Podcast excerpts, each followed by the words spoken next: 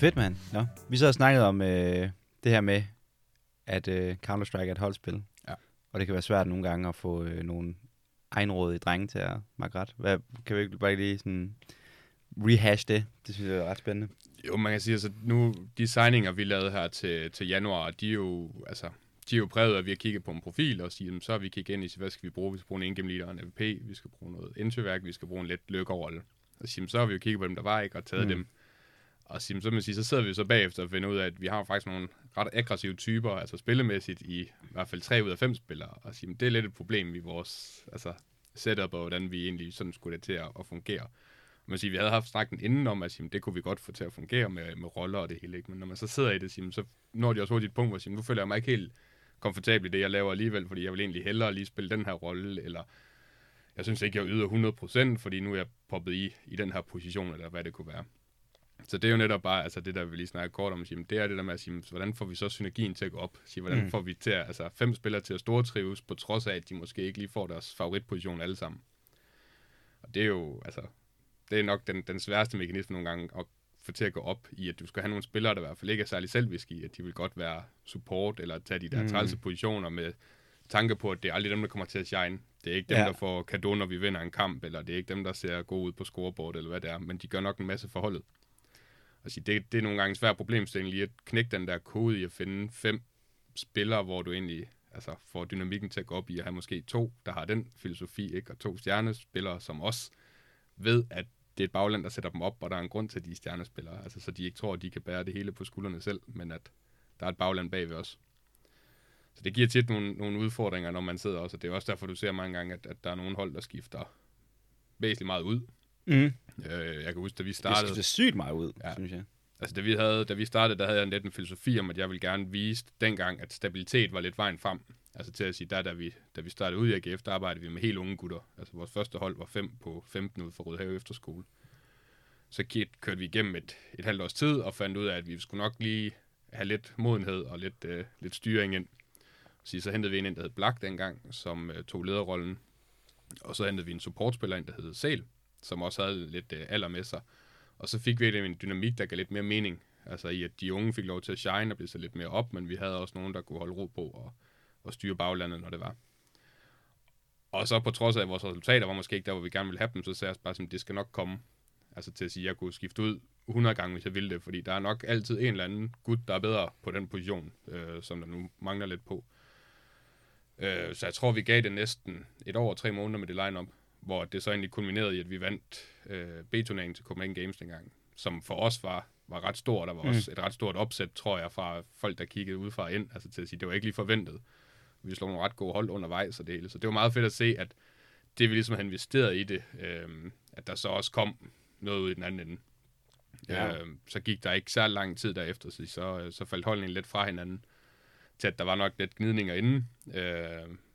Også i og med, at jeg måske lidt har tunget, at vi holder sammen, uanset hvad der er, og siger, så snakker vi os ud af problemerne og løser dem.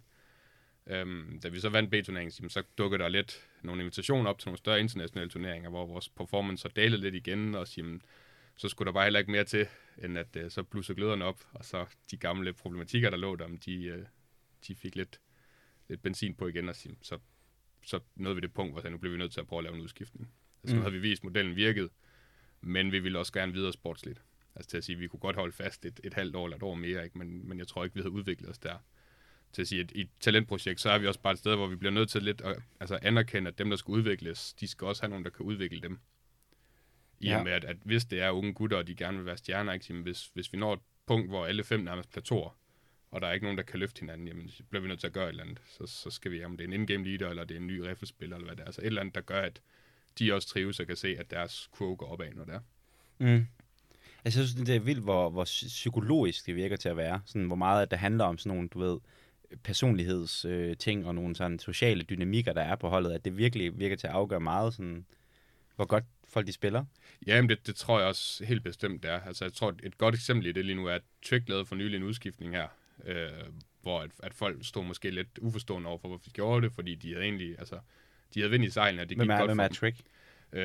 Det er en dansk klub også, okay. Faktisk også baseret her i Aarhus, nu tror jeg med kontor ude i Viby. Okay. Men det er en af vores sådan, store konkurrenter i forhold til den der subtop i Danmark. Og deres, altså man kan sige, deres performance der var egentlig fremadgående, og de begyndte at vinde ting, og det gik godt. Men der har de nok bare savnet noget andet, i forhold til at de skiftede sig gennem lige derud. Og uden jeg sådan kender super meget til det, så ved jeg bare, at de har spillet meget sammen før, og har nok et godt socialt forhold til ham, de så har hentet ind. Og det har måske bare gjort, at det er blevet lidt mere leg igen, og lidt mere sjov, end det bare har været altså strukturer, og nu skal vi vinde, og nu skal vi gøre sådan her, det er en fejl, og den retter vi. Så har de været lidt mere åbne for at tage den approach til at sige, nu skal vi stadigvæk have det sjovt, mens vi også arbejder hårdt.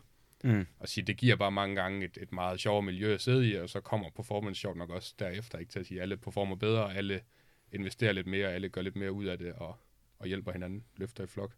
Men det er en balancegang på den måde. Altså, det kan godt gå for meget i den ene retning med, at vi bliver for venskabeligt, men det kan også gå for meget i den anden retning, hvor folk de bare, ja, synes, det er mega nederen at være der. Ja, helt bestemt. Det er svært at finde den der, ikke? At sige, den kan også godt, altså, den kan være der i 3 måneder, den kan være der et halvt år, og så kan den forsvinde igen. Jeg plejer at bruge sådan en analogi, hvor jeg siger lidt, at jeg sammenligner nogle gange med, at det er et parforhold med 5 mand i, eller 6 mand, hvis der er en coach med os. Til at sige, at de ting, der måske var søde eller sjove i starten, altså siger, så smasker han lige lidt, når han sidder derovre og tykker tyggegummi eller et eller andet, ikke? Til at sige, det er måske sjovt den første måned, eller så griner vi lidt af det, ikke? Men så lige pludselig går det derfra til at være et irritationsmoment. Ja, og når man taber, ikke? Altså jo, det er vel også der, hvor det så begynder at... Så begynder alle de der små ting, der var sjove i starten, ikke? Eller så grinte man lidt af, at han lavede en dum fejl, ikke? Men når fejlen så måske er sket 10 gange, så begynder det at bære over i den anden kløft, og så bliver det et situationsmoment, og så bliver det et problem for holdet, og for hele dynamikken. Counter-Strike er virkelig også et salty spil på den måde. Altså, ja, sådan, det er det. Hvorfor tror du, det er det egentlig? Hvorfor er det så salty? Sådan, hvorfor er det, man bliver så salty i Counter-Strike? Men jeg tror en del af det, det er det der med, at, altså, som vi lige nåede at snakke om kort før, det er det der med at sige, der er jo altså 1000 valgmuligheder. Der er ikke noget facit. Og du kan altid være uenig om, hvordan din makker, han spiller situationen, eller hvad han gør, eller om modstanderen gør det korrekt, eller det forkert, eller om han er heldig, eller... Der er så mange faktorer, der spiller ind til, at det bliver bare meget den der med at sige, du kan altid skubbe det over på et eller andet. Og så der, altså, hvis man kigger på os som hold, vi har nemt ved at spille mod dem, altså jeg vil sige, der spiller normalt CS, eller korrekt CS. Altså de spiller setups, de spiller nogle ting, der giver mening, de spiller op af hinanden. Altså, du kan se, der er en eller anden plan med det, de gør. Hvorimod, når vi så møder nogle af dem, der spiller lidt ustruktureret og lidt utraditionelt, jamen, det gør det bare meget sværere, fordi der kan man ikke ligesom, du kan ikke forvente ting. Du kan ikke sidde og sige, nu ligner det her, nu burde det være det her. Ikke? Sige, så er det bare en gut, der er listet solo igennem en smoke et eller andet sted og tager en duel, som vi ikke var klar på. Fordi at 9 ud af 10 gange, der vil man sige, det var det mest hovedløse, han nogensinde kunne gøre. Ikke? Men det gør de bare. Og det gør de måske 5 steder på mappet samtidig. Og så er det meget båret af at sige, hvis det individuelle niveau så ikke lige er der, eller du lige sidder og altså, har fokus på en radar eller et eller andet, ikke? Sige, så tabte vi lige en runde på, at de lavede noget dumt, og så kommer frustrationen af det. Og det er jo der, hvor så får man en tendens til at bare tilskrive det over, de er også, altså, de er sindssygt dumme, og hvor er det hovedløst, det de gør, og sådan noget, og sige, ja, men nu er vi bagud 7-0, så skulle vi ikke ligesom finde ud af, hvordan vi lige løste det, i stedet for bare at sige, at de vinder, fordi de er dumme, ikke? Fordi så er det, det kan vi måske sige, det kan vi tabe 1-2 runder på. Hvis vi så bliver ved med at tabe, så skal vi nok vinde runder og sige, så er det måske også der er dumme, i stedet for, fordi vi ikke tilpasser os til det, der sker. Så jeg synes, det er sådan et sted i forhold til det der, det er jo bare, at ja, du kan altid rette på folk. Altså, du kan altid spille situationer anderledes, bedre. Altså, det er svært at spille den 100%. Jeg tror, der er nogen, der har kommenteret omkring Sai Wu. Altså, der er sådan et citat fra Kloven, ikke, hvor han er White House potential, fordi han tager 95% rigtige beslutninger. Så siger, han er nok, altså, han er jo nok sådan pejlemærke i det der at sige, hvis du kan tage lige så mange rigtige beslutninger, som han gør, og placere dig korrekt så mange gange, som han gør, siger, så spiller du textbook CS. Men det er jo sjovt nok meget, meget få, der kan det. Og han har også off-games en gang imellem. Det sker ikke. Der er ikke mange af dem, men det sker også. Fuldstændig. Men hvor meget, altså sådan, du ved, det der med sådan, det er spændende, det der, du siger med sådan, at man enten reagerer, altså at der er en ting er, at man kommer ind med sin egen gameplan, og en anden ting er også ligesom at skulle reagere mid-game på, hvad der foregår. Altså, arbejder I meget med det? Sådan, altså, de to, er det sådan de begreber, I bruger om det, eller sådan, hvordan approacher I den del af det, at man har sin egen plan på den ene side, men på den anden side er der også, kan der bare ske nogle ting, som man bliver nødt til at gøre, man ændrer den? Ja, men altså man siger, når vi spiller vores HLT-turneringer, når vi ellers spiller, så laver vi for det meste sådan en forberedelse på modstanderen. Så har vi en idé om, altså hvordan de spiller, hvad de godt kan lave, hvem dækker hvor, hvad er deres tendenser, om spiller de hurtigt, spiller de langsomt, har de nogle tails på nogle taktikker, eller hvad det er.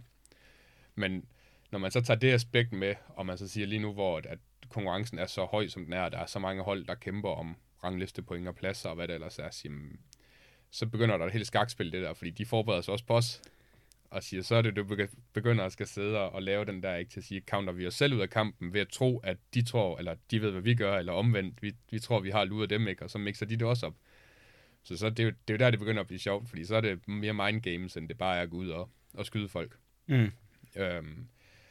Men jeg siger, altså, vi bruger det meget, og siger, desværre i det kan jo så være, at hvis der er nogen, der virkelig er dygtige til det der, og de så mixer deres gameplan helt op i forhold til, hvad vi har forberedt, så skal man være hurtig til at adapte, eller i hvert fald lige knække koden på, hvad de laver. Og hvis du ikke gør det, så er du oftest kommet for meget bagud, før at det er muligt at redde igen. Ja. Og det er en svær størrelse. Altså, i og med også altså, til at sige, at der er jo kun 5 runder at give af, og nogle af dem kan blive tabt, udelukket på, at man bare er uheldig, og siger, jamen, er det så fordi taktikken ikke virkede, eller var det fordi de vidste, hvad vi lavede, og så kan du begynde at tænke dig selv ud af runden også, og overanalysere, ikke, og sige, jamen, så nu kan vi ikke køre den mere, fordi det lignede lige, at det vidste de godt, vi havde i taktikbogen. Hvor når man så ser kampen bagefter igennem, så kan man bare sige, at det var ren held. Altså, det var ikke noget med, at de havde læst og selv har forberedt sig, eller et eller andet. Det var bare tilfældigt, han valgte at stille sig der, ikke? Hvor vi ikke lige flashede, eller vi ikke lige fik smukket ham af, eller hvad det var. Mm. Så altså, det er noget, vi arbejder meget med, men også til at sige, at vi skal finde den der balancegang i, hvor vi ikke må overanalysere på det. Altså til at sige, at vi skal have lidt tro på at sige, det vi ved, vi kan, det virker også. Og det virker også, selvom de egentlig har forberedt sig på det, ikke? Fordi så man siger, hvad skulle deres countermove være mod det? Hvis vi lægger et eller andet bestemt sæt granater, eller et eller andet, ikke? Til at sige, så meget kan de heller ikke analysere os i bund. Så det er, det er en svær størrelse, men det er også det, der gør det sjovt at sidde med. Ja, sygt spændende. Altså. Jeg kunne også forestille mig, at det der, det var også, det der med sådan, hvordan det der mindgame, som du kan sige, som er inde i forberedelsesfasen, men der ligger jo også det der mindgame, som du siger, når man så sidder i spillet. Jeg kunne forestille mig, det der, hvor at en endgame leader også er alfa og omega. Ja. Og måske kan vi også bare lige prøve at snakke om, hvad fanden en endgame leader er, for jeg synes, det er sygt fascinerende. Altså sådan, det der med, igen også det her med social i det, ikke? At du har en endgame leader, som har den, hvad kan man sige, autoritet på holdet, at når han så også laver det her call, at så vil folk følge ham i graven, ikke? Altså sådan... Jo, men altså, jeg har haft 4 eller 5 in-game leaders, og vi har også prøvet at have spillere, hvor vi prøvede egentlig at gøre dem til in-game leaders. Det er umiddelbart en stor mangelvare, altså at have de der rigtig gode in-game leaders, som både ved, hvad de gerne vil, men også, kan sætte holdet op og se det store billede i det. Så jo, en in-game leader skal jo kunne sætte strukturer, skulle kunne lave taktikkerne, skulle kunne forberede sig på modstanderne, skal kunne læse spillet på et højt niveau, ikke? Men så også det siger, at være autoritær nok til, at folk stoler på, at når han så kalder det, så er det også det, vi følger, ikke? Til at sige, det der tit sker, når hold begynder lidt at have modgang, eller have det, vi kalder en slump, det er jo oftest, at tiltroen på indgangslideren forsvinder. Et godt eksempel har jo været, at jeg tror, Karigan har lidt under det et par gange, ikke? At tiltroen forsvinder til det, han caller, og så... tror folk oftest, at man egentlig kan bare lige sætte en ny mand ind og siger, vi har jo en 4-mands kortvæg, og det fungerer helt fint, ikke? Så gør vi lige det her. Jeg tror det bedste eksempel på noget, det har jo nok også været dengang med Ens, hvor de smed Alexi B ud. Mm. Og så, han var jo, om ikke andet, måske en af de bedste indgivninger på det tidspunkt. Men de har nok også haft en tro på, at nu har de bygget så meget op på et år, eller hvor lang tid de har været et hold, til at sige, det kunne de jo nok bare godt føre videre. Til at sige, det kunne Alu Stensikker godt bare call de samme taktikker, ikke? Og siger, så skulle vi nok stadigvæk vinde. Og siger, vi har også selv lavet samme fejl til tider, ikke? Til at vi sad med ideen på et tidspunkt også, for at sige, hvis vi havde en 4-mandscore, og vi egentlig manglede lidt firepower, så var det måske også muligt at skifte en enkelt brik, hvor man også bare ser bagefter og siger, men det er ikke, det er ikke bare det at kalde taktikken i sporgen, og sige, nu går vi A, nu går vi B, nu kører vi taktik A, taktik C, et eller andet. Der ligger meget mere i det der, hvad indgivningeren bare den del, i også bare have lederrollen og den autoritære type på holdet. Til at sige, det er jo min, anfører, hvis du vil kalde det. Så jeg skal jo også have en, jeg ved, jeg ligesom kan overlade tøjlerne til og stoler på, at han har styr på det. Og så sparer jeg med ham den vej igennem om, hvis vi så skal forbedre noget. Mm. Det virker til at være en af hemmelighederne bag Astralis' succes, som jeg i hvert fald sådan lige kan forstå det, og når jeg har læst Sonics selvbiografi, at han havde et enormt tæt, og har til stadighed nok, et enormt tæt samarbejde med gla1ve. At du ved, de mødtes, når de var til turneringer, så sad de på hotelværelset, når alle de andre var gået hjem, og træningen var forbi, så sad de på hotelværelset og så demos til langt ud på natten, for bare at forberede sig. Det der forhold mellem træner og in-game leader, det er også... Ja, men du kan også sige, det også at have det setup, hvor at når du så fodrer din endgame leader, så ved han også, hvad han skal bruge altså informationen til.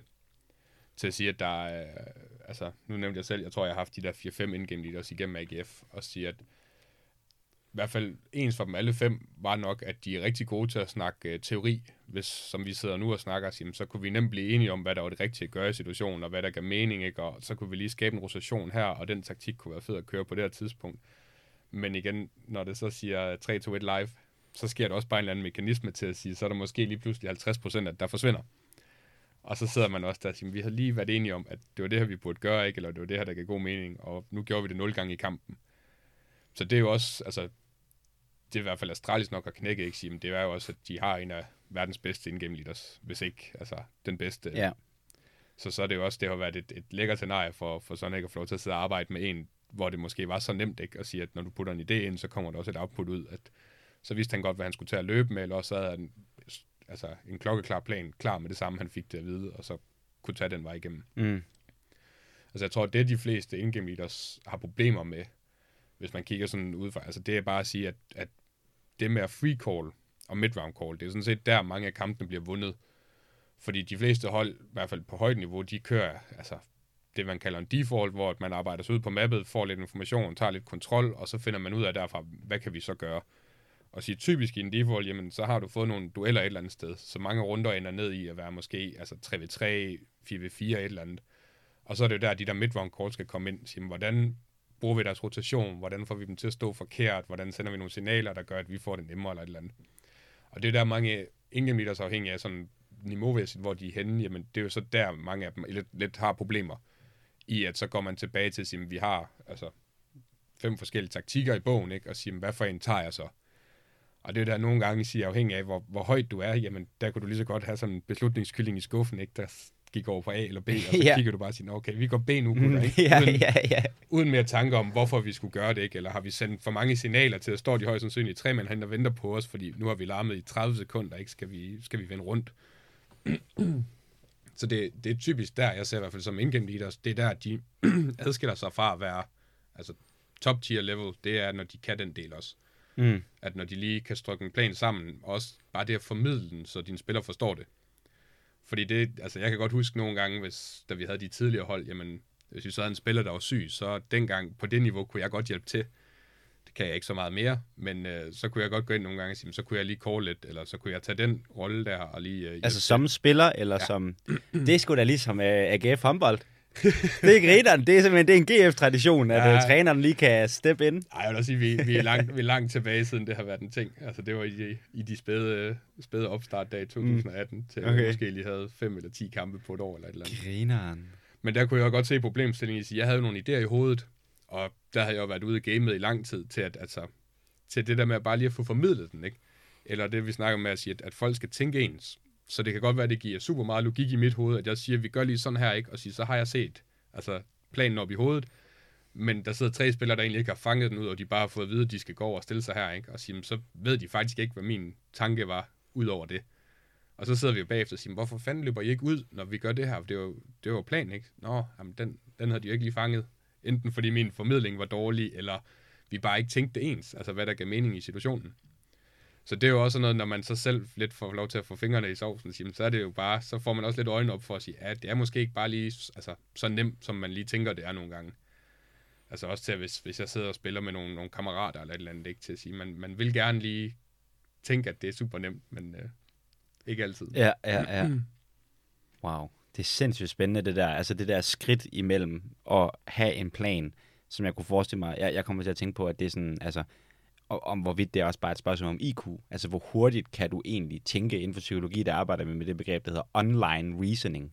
Ja. Ikke? Altså, hvordan kan du resonere omkring en situation, imens situationen foregår, ikke? Og det, altså, det virker jo bare sindssygt komplekst i forhold til et mid-round call at skulle gøre det. Altså, jeg har, som du selv siger, 5 forskellige muligheder. Hvad for en vælger jeg, ikke? Ja. Men det, som jeg synes, der er så sygt interessant, det du siger, det er, at der kommer altså også det her næste skridt, det er, hvordan kommunikerer jeg den her plan? Og det er jo også en eller anden personlighedsting, at man kender sine guys på en eller anden måde, ikke? Ved, jo. Hvad har de lige præcis brug for at høre?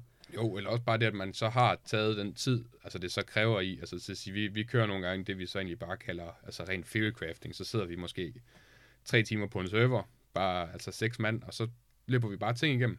Altså sidder og snakker helt frit, folk kommer med idéer og ser, om der er noget, vi altså, griber og løber med, hvad det kunne være, ikke? Men det bliver også meget det der med at sige, nu tabte vi en trælskamp i går, hvor sige, så har vi siddet og brugt en halv time, 3 kvarter i dag på at snakke nogle af de situationer igennem, der så skete, ikke, og hvad tabte vi på. Hvor at, alene der kan man jo også bare høre nogle gange, at der er jo stor uenighed om, også, altså, om folk har taget den rigtige beslutning, eller om de er enige i, at jamen, du burde have gjort sådan her. Nej, det synes jeg ikke, jeg skulle. Jeg synes, jeg gjorde det rigtigt, ikke? Altså, jamen, allerede der, så står vi jo et svært sted i at sige, okay, men hvis vi er så langt fra hinanden nu, jamen, så giver det god mening, vi taber runden. Altså i og med, at hvis I havde været enige om, hvad der var altså, det bedste at gøre, så havde vi nok bare gjort det ligesom som det første go-to-step, så var det ikke kommet som step 5 i den plan, vi lagde. Så det er altså... Jeg vil sige, det der med at skal, hvad skal man sige, tage den ind, og hvor hurtigt man kan gøre det. Jeg brugte et eksempel fra Queen's Gambit, den der Netflix-serie, der har kørt, hvor hun ligesom ser skakbræt op i loftet, og hun kan egentlig sidde og altså, køre et helt parti, uden at have et bræt foran sig. Hvor jeg også siger, når du når det niveau som CS-spiller, så er du ved at være der, hvor det er sjovt, fordi, og hvis du så har 5 gutter, der kan det ikke, så er du, i min bog, så er du nok Astralis, eller Na'Vi, eller Heroic Gambit, hvem du skal være, så er du en af de tophold. Fordi så er det bare, at alle tingene giver mening, og folk kan godt se, at for hver træk eller modtræk, der så kommer, så har de også en reaktion, og de kan egentlig selv læse den, uden at man har snakket det igennem 100 gange, eller uden man skal være nervøs for, om man lige har alle spillere med på planen.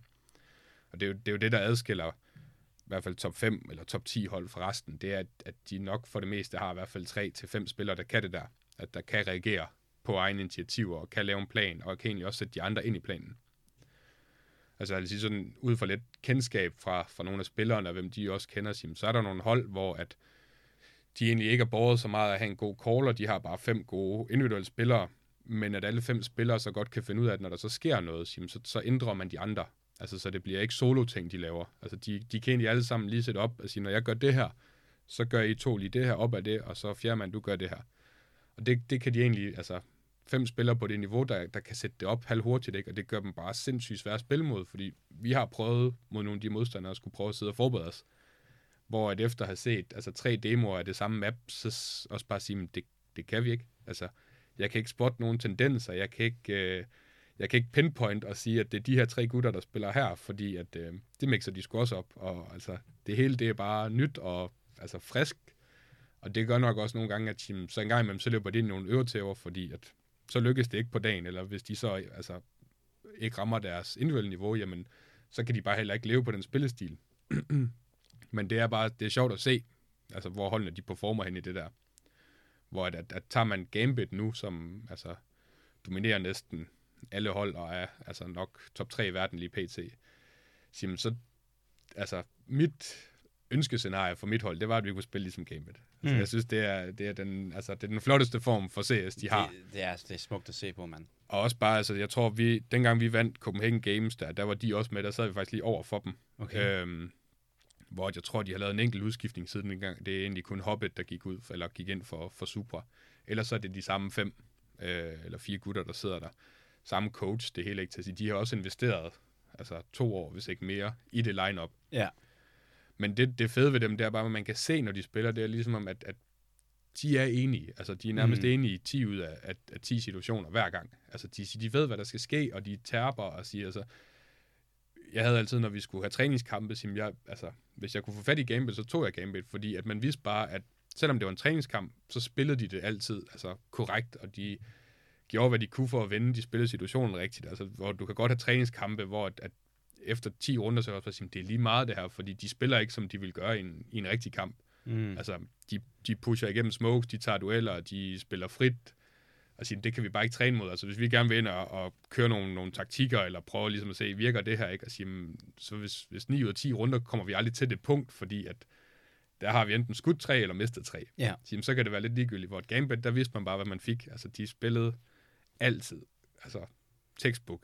Helt korrekt. Flot CS. Fuldstændig. Altså, Gambit, det slår mig som sådan et hold. Jeg har prøvet at læse lidt op på dem, ikke? Og det er jo sådan et akademi, der er startet, ikke? Så vi startede som sådan en akademi. Det hold, de spiller med nu, ikke? Som bare sådan et akademi-hold, som han ligesom fik. Og jeg ved ikke, hvad han har gjort med dem, om han har rejst til Sibirien eller sådan noget, og så sådan taget verdens længste LAN-kabel, du ved, og så trukket ud til Sibirien, og så bare sat dem derude og bare sagt, vi går ikke væk herfra, før alle her er CS guards. Altså sådan, du ved... Det er fuldstændig sindssygt at kigge på. Det er sådan en, altså det er virkelig som at se sådan en velsmurt maskine, ikke? Ja. Der bare, du ved, sådan en hive mind eller et eller andet. Det er så vanvittigt. Men så alligevel, og det er også det, der er sindssygt, at den approach, den giver alligevel også mulighed for, at folk, de kan shine. Ja, men det er det. Altså, det er ikke engang fordi, at det sådan tager væk fra de der individuelle præstationer. Altså Nathanie, eller ja, Exile, men Nathanie især slår mig som sådan en fyr. Så nogle gange så klotcher han også bare lige, sådan, ja. Eller Hobbit også, altså sådan, du ved. Så gør de også bare det.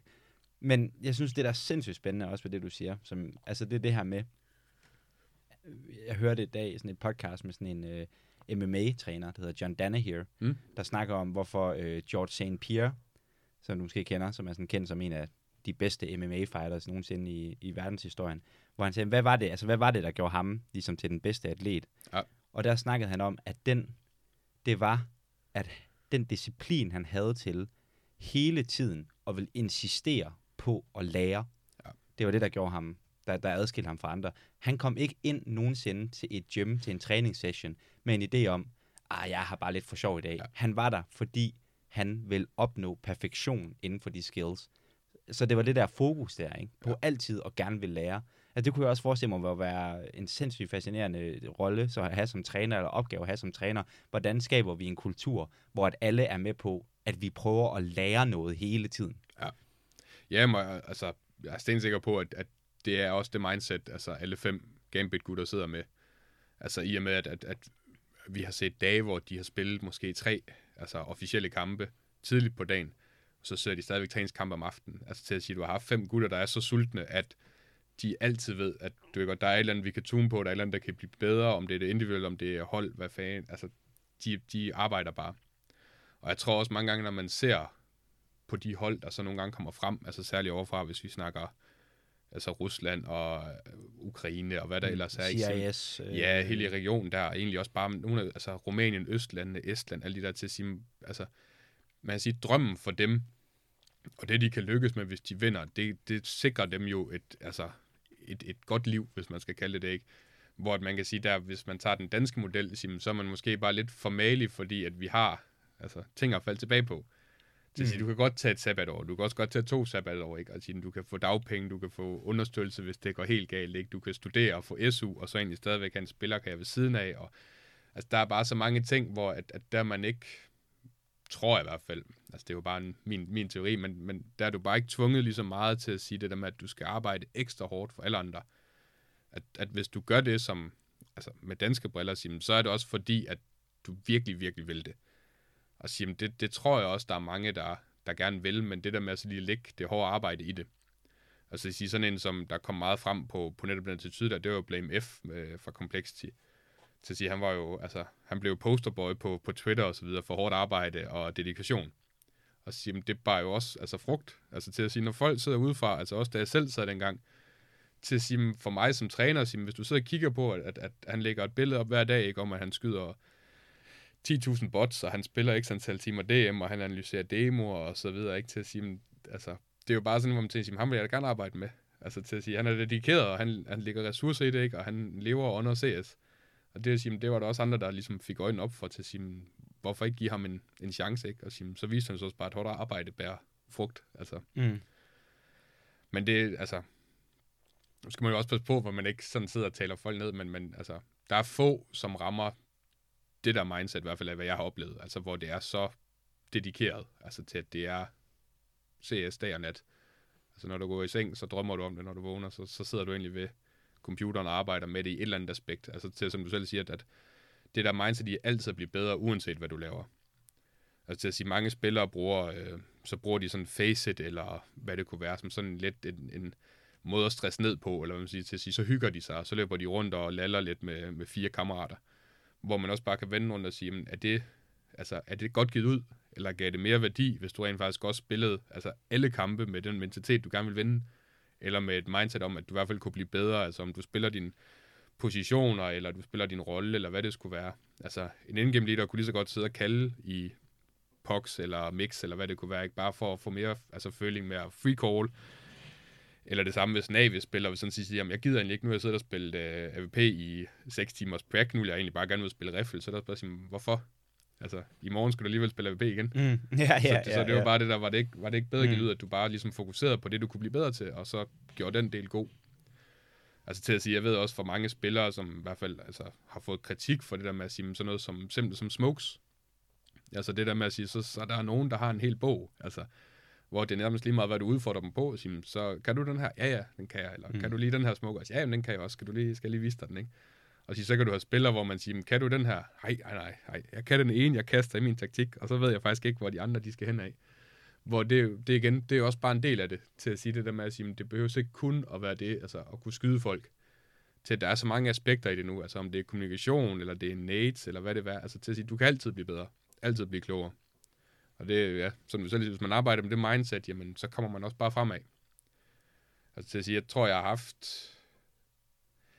Af de 5 gutter, der startede dengang, der har vi så holdt fast i 2, der hed Christo og Tembe, som begge to også endte med at blive solgt. Vi solgte Christo til North, som desværre så nåede at lukke, inden han fik en officiel kamp i trøjen. Mm-hmm. Og så solgte vi Tembe til Mad Lions, men de 2 isoleret set har jo også, altså i og med, at de var næsten i AGF i 3 år, har jeg også kunne se udviklingskurven, men det har også altid været dem, som, altså de har været utrolig sultne, og har altid egentlig også stillet krav, altså det er også det, du sagde før, som træner, ikke? Men det der med egentlig også at have spillere, som også stiller krav til sine holdkammerater, til at sige, at hvis du får skabt en kultur, hvor du vil aldrig være ham, der møder op på serveren og er mindst forberedt, eller ham, der lige har altså, fået 3 timer søvn for lidt, fordi at, så sad han lige hele natten og hyggede med en serie eller en film, ikke? Og siger, så spiller han egentlig dårligt den dag. Altså til at sige, at den kultur havde vi med det lineup, som egentlig sluttede 2020 af med en placering som var 39 i verden, tror jeg. Det var egentlig, at der var, altså... Folk den skal vi igen. Det er et lineup, der sluttede som hvad? Nummer 39 i verden. AGF? Ja. Sluttede som 39 i verden? Ja, i 2020 cirka. Damn, dude. Jeg vidste ikke, det var så big. Og jo, altså vi havde et godt run der i forhold til turneringer, og vi kvalificerede os til en Dreamhack Open, hvor vi blev 3-4, tror jeg det var. Tabte semifinalen til Gambit. Faktisk en kamp, vi burde have vundet, i og med, at vi selv tabte sidste map på nogle dumme fejl. Så det vil sige, der havde vi gang i noget af det rigtige, men det er jo også at sige, når du så en talentklub og udviklingsprojekt, jamen, så er egentlig præmisserne jo så også, at dine spillere sjovt nok går videre, når de så også altså, begynder at performe på det niveau der, det er jo så det, vi ligesom ramte ind i der. Og så kiggede vi så i at sige, muligheden for at samle spillere op og gøre, hvad skal man sige, samme mølle igen, var måske ikke lige på bordet der, i forhold til profiler og så videre, så signede vi et academy-hold sideløbende, som også, der tror jeg, vi har lavet 2 spillere selv fra. Men så lavede vi egentlig det som sådan vores udviklingsdel, og siger, så investerede vi lidt mere i at have et førstehold, og så skulle kunne spille med om en top 30-placering i verden. Men det er til at sige, altså de gutter, vi ramte ind i dengang, der også i forhold til arbejdsmoral, der kunne du bare mærke det med at sige, de ville det virkelig. Ikke fordi de spillere, vi har nu, ikke vil det, men der er bare nogle gange et lille ekstra gear at give af. Altså, både i forhold til, hvor ny du er, og hvor ung du er. Og, altså, hvor du er i livet. Altså, det er også det, det bliver så komplekst, det der med, hvad er det, der gør, at du lige præcis som individ har det der fokus, der skal til. Ja. Er det et eller andet, din far lærte dig? Ja, men det kan jo være... ja. Det kan jo være hvad som helst. Altså, til at sige, vi fandt ud af sådan i vores tidlige proces, når vi sådan prøvede at scoute, jamen, så kigger vi også lidt dybere i at sige, altså, har du haft et fritidsarbejde? Har du gået til noget holdsport? Har du dyrket fodbold, håndbold? Altså et eller andet, hvor at vi ligesom kunne trække nogle tråde og så sige, okay, men hvis du har de værdier her, ikke, det er nogle af dem, vi gerne vil have. Hvorimod, at det kommer også til at lyde så hårdt, men altså, hvis vi havde en eller anden 18-årig gut, der aldrig har haft et fritidsarbejde, der aldrig havde gået til noget holdsport, altså bare havde siddet isoleret set, og så er du også helt nede og kigge i dynamikker, som er du enebarn, er du i en søskendeflok. Altså, der er mange ting, der gør sig gældende for netop, hvordan du træder ind på et hold, og hvordan du egentlig også altså, gebærer dig der. Er du klar til at, altså, eller er du vant til at få modgang? Har du oplevet modgang?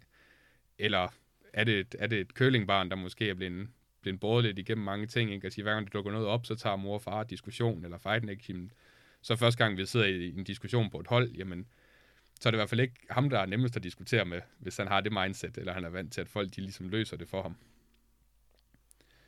Så det er, altså, det er en rigtig sjov dynamik, og jeg vil også sige, altså, at du kommer rigtig langt med hårdt arbejde, men også altså, god attitude, netop som du også siger, altså, til at sige, at du sidder 5 mand, og der skal være en form for kemi, og der skal også være en lyst til at sidde sammen, altså til at sige, at når vi spiller altså, på den mest pakkede uge, jamen, så er vi jo måske samlet i 40 timer plus, in-game. Ja. Damn. Og det er jo til at sige, hvis kemien ikke er der, og det rent faktisk ikke er sjovt at sidde der, ikke? Så bliver det også nogle hårde timer. Ja. Og så særligt det der, hvis der så også er modgang oveni, ikke? Så bliver det jo ekstra hårdt. Fuldstændig. Hvor at der kan man også sige, at der er nogen hold, der scouter efter sig, du skal have en form for humørbump. Du skal have en eller anden, der kan holde energien over. Ja, det er jo noget af det, som Dupreeh for eksempel virker til at have været sådan et godt eksempel på i Astralis. Sådan, han citerer ham også i bogen, sådan, ikke, for at sige, du ved, vi skal huske at have det sjovt. Ja. Vi gør det her, fordi det er grineren. Vi har fået lov at spille Counter-Strike for a living. Ja. Gå ud og have det grineren med det. Det er det spil, vi elsker. Jamen det er præcis. Altså, ja. Og det er jo der til at sige, at hvis du ender i det der hul, hvor alt bare bliver resultatorienteret, og resultaterne ikke kommer, jamen, så bliver det bare helt automatisk utrolig hårdt at sidde i. Og det er både for, om det er min position som træner, eller det er spillerne selv, og altså, det bliver bare en ond cirkel, ikke? At sige, hvis du så ikke kan få den brudt, og få den brudt halvtidligt, jamen, så er projektet nogle gange nærmest dødsdømt, før det overhovedet er kommet i gang, fordi at så er der bare, altså, så er der gravet så dybt, i forhold til, at det tager evigheder at komme op af. I og med, at hver gang, jamen, så får du lidt medgang, ikke? Så vandt vi lige et par kampe, så taber du en trælskamp igen. Altså, så de der få trappetrin, du nu har bygget for at komme op på hullet, ikke? De ramler bare med det samme, ikke? Og så starter vi fra scratch en gang til. Og så også i og med, at når du så har et hold, afhængig af hvor autoritær din lederrolle er, din indgæmte i dig, så er der også bare mange gange, så vil der hurtigt blive stillet spørgsmålstegn. Altså, kan vi gøre det her? Jeg synes, vi skal gøre sådan her. Kan vi gøre det her anderledes? Og så er det igen også til at sige, at du vil også gerne have et miljø, hvor alle byder ind, og alle hjælper hinanden, ikke? Så er det også svært som indgemmelider bare skal være autoritær og sige, nej, prøv at gemme jeres idéer væk. Vi kører mit show. Jeg ved, det virker, det har det gjort før. Nu kører vi bare på. Og så problemet er jo der, at hvis dine spillere så ikke bliver hørt, så bliver de også, hvad skal man sige, utilfredse, eller kan blive træt af, at jamen, jeg vil have kørt en anden taktik, eller nu har jeg prøvet at sige det her 5 gange, og det bliver ikke hørt, så nu gider jeg ikke sige noget mere, og så bliver jeg bare passiv og tvær, ikke? Og siger, så sidder jeg bare og passer mig selv. Så det er virkelig, der er meget mere i, hvad skal man sige, dynamikken på trods af, at man kun er 5 mand, end man lige tilegner det nogle gange. Nogle gange kan jeg tænke, at det er faktisk, at man kun er 5 mand, der gør, at det også virkelig bliver dynamikken. Ja, altså, det er sådan en mærkelig form for størrelse, antal. Ja. 5 mand, det er sådan tilpas lidt til, at det bliver sådan lidt, der, som du siger, parforholdsagtigt. Ja. Man kender hinanden så godt. Men det er stadigvæk stort nok til, at man ikke kan tage den en til en, så det bliver også nødt til at være et eller andet sådan overordnet, hvad kan man sige, hold on, sådan, som folk de er med på. Jo, men også til at sige, den klassiske, det er jo hurtigt, at du får en eller anden form for klikkedannelse også, uden man egentlig efterlyser det, så kommer den bare lige en hurtigt til at sige, så har du en, der hedder 3-2, eller 2-2-1, ikke? Hvor du så har en mand, der bare er Schweiz, og han er lidt med i begge lejre, ikke? Altså til at sige, han vil ikke brokke sig, men han hører også, hvad de andre siger. Og så er det jo hurtigt den der til at sige, i hvert fald oftest, når folk ikke har en eller anden, om det er en coach eller en holdansvarlig eller andet indover, ikke? Så er det jo sjovt nok oftest 3-mandsklikken, der får lov til at diktere. Og hvis de så ser sig træt på en spiller eller et eller andet, ikke? Jamen, så er det jo der, hvor man ser, så er han jo skiftet i løbet af en måned eller 2 eller mindre nogle gange, ikke? Til at sige, der skal jo ikke meget til. Og man kan hurtigt nogle gange også kigge på performance, ikke? Sige, altså, er der potentiale, er der ikke potentiale? Og sige, der er fordelen jo nogen af de der klubber, der ikke har kontrakter eller ikke har en organisation bag dem. Der er det bare lidt nemmere at sige, prøv at du er ude, så prøver vi ham her. Hvorimod, at når du lige pludselig er bundet af kontrakter og turneringer og så videre, så er det bare ikke, så er det ikke lige så nemt bare lige at sige, du er ude igen. Nej, gotta show up, man. Ja, der er ikke tid til at, Okay, jeg kunne godt tænke mig, jeg synes, det er sindssygt spændende, det her, vi snakker om. Jeg kunne godt tænke mig, måske blive lidt klogere på, sådan mere konkret, hvad er jeres konkrete træningsmåde? Altså, hvordan er det, I træner som hold? Og også, den her, nu har du sådan alluded til, at I har trænet med Gambit, og I har været med i nogle turneringer osv. Altså, hvad er hele den her Counter-Strike-verden på det niveau, I er på?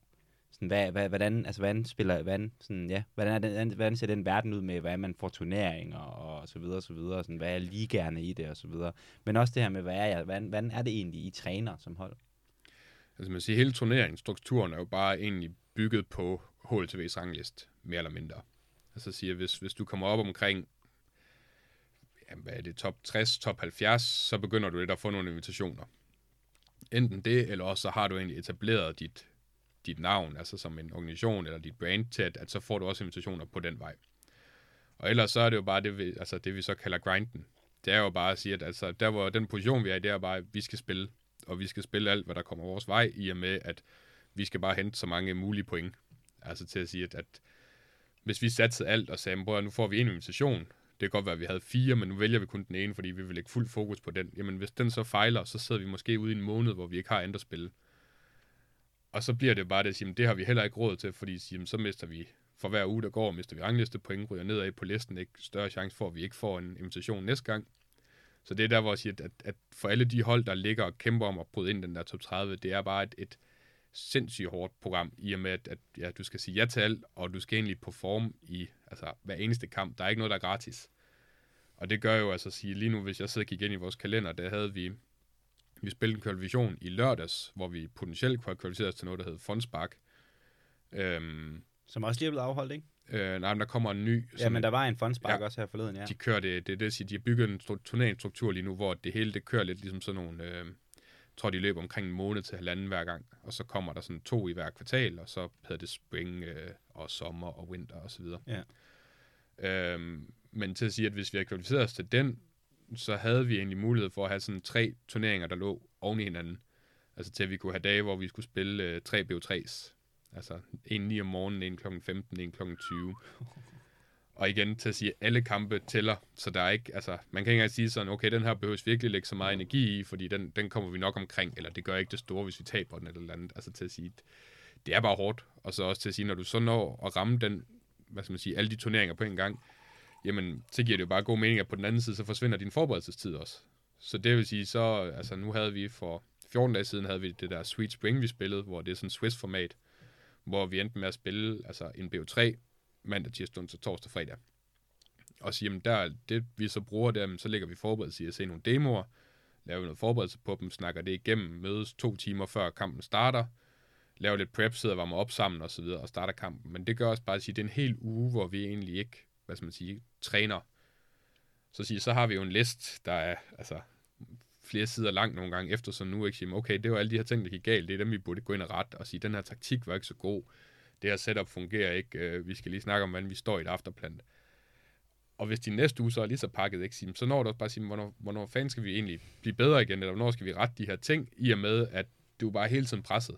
Altså til at sige, det at sidde og analysere en modstander, hvis du sådan gør det i dybden, jamen, altså i en BO3, der siger vi, vi ved for det meste, hvad vi vil pikke. Det er vores sikre, ikke? Den kan vi altid sådan være sikre på, den forbereder vi, medmindre de så smider en curveball og fjerner den i vetoen. Så for de fleste modstandere kan vi i hvert fald nok godt sjuste ned til 2 maps, vi ved, de vælger imellem. Og så har vi en mulig decider. Så hvis man sådan skal være helt dækket ind, så burde du næsten forberede 4 maps. Kan måske gå med til 3, hvis vi virkelig har en god idé om, hvordan vetoen bliver og hvad de vælger, ikke? Men hvis du så siger, at det er 3 maps, og siger, hvis du vil lave den forberedelse ordentligt, ikke? Siger, hvis altså alt statistikmåling og så videre, ikke? Siger, det er ikke nok bare kun at have en kamp til udgangspunkt i. Fordi de kan have spillet den ud fra, at de også har forberedt sig på modstanderen, de har spillet anderledes, eller hvad det er. Så du vil gerne have 2-3 maps for ligesom at se, er der noget ensartethed? Er det de samme steder? Er det de samme mønster og alt det der? Så altså, 3 maps gange 3 maps for hver, ikke? Det er 9 maps, så siger, hvis det er en time per map for ligesom at forberede ordentligt på den, eller fange alle detaljerne, eller hvis du spotter hurtigt igennem, så siger en halv time. Så ligger der allerede 5-6 timers forberedelse der. Og så en BO3 oveni, der potentielt kan tage 3 timer, ikke? Siger, det er jo sådan 9 timer per dag, godt og vel. Bare for altså, at være toptunet klar til kampen.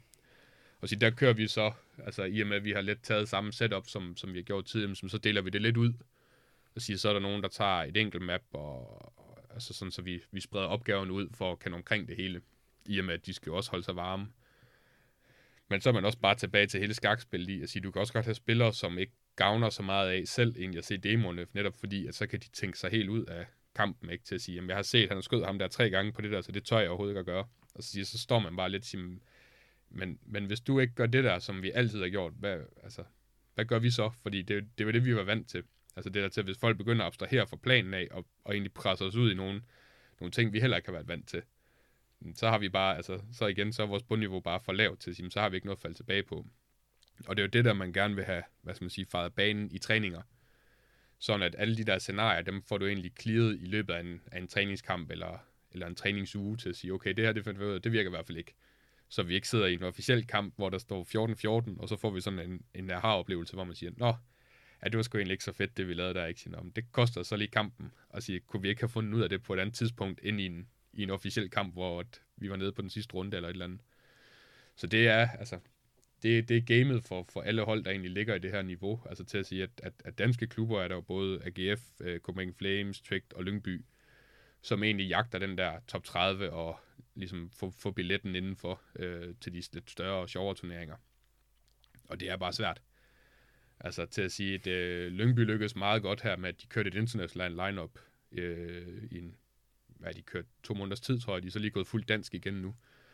Men der havde de lidt den der x-faktor i, at folk har meget svært ved ligesom at forberede sig på dem, og jeg tror Bird, ud fra hvad jeg sådan ved, altså, han lykkedes rigtig godt med det der midround calling, med det der hold, og så havde de nogle gode individualister, der så også vidste, hvad de skulle gøre i situationerne.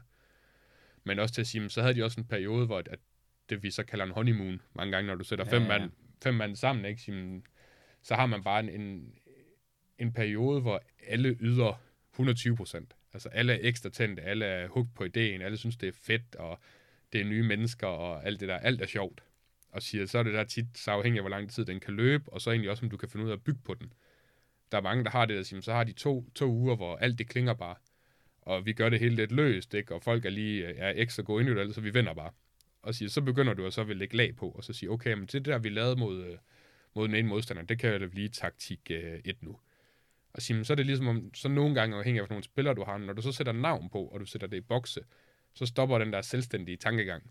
Fordi så har du bare fået plantet, ikke, taktik 1, jamen, der løber jeg bare lige kort, og så lægger jeg mit smoke og min flash, og så er det egentlig det. Og så glemmer man sådan at tænke i, der sker også andre ting i runden. Altså, der er ting, der også kan spille ind til at sige, så du skal ikke bare gøre det her på automatik. Altså, du skal også tænke sådan, giver det mening at gøre nu, er timingen god, alt det der i det. Og det er det, der tit, i hvert fald for mig, kendetegner sådan honeymoon, det er bare, at der tænker alle sammen ekstra, de kommunikerer ekstra meget, ikke? Og der er ikke nogen, der sådan vil træde ved siden af, der er ikke nogen, der vil lave fejl. Og så jo længere du når, så bliver man måske lidt mere laissez-faire med den del, eller også det der med, så stopper man egentlig med at tænke sådan selvstændigt og free call selv, fordi så er det jo bare, nu er taktikken kaldt, og så er det det, vi gør. Så det er sådan en sjov, hvad skal man sige, middelvej i en, der kunne bygge på en honeymoon, og finde ud af, hvordan får vi det til at give mening på den lange bane også. Ja. Jeg synes, det du snakker om her, det får mig til at sådan tænke på den her idé om, at hvad kan man sige, hvis nu man skulle prøve at bryde Counter-Strike ned, pille Counter-Strike fra hinanden, som om, at vi var en alien, der var landet, ikke, på jorden. Og nu bliver de så introduceret for første gang for det her spil, der hedder Counter-Strike. Og de møder dig, ikke? Og så skal du fortælle dem, hvordan de bliver en god Counter-Strike-spiller. Hvad vil du så sige? Det er et meget godt spørgsmål.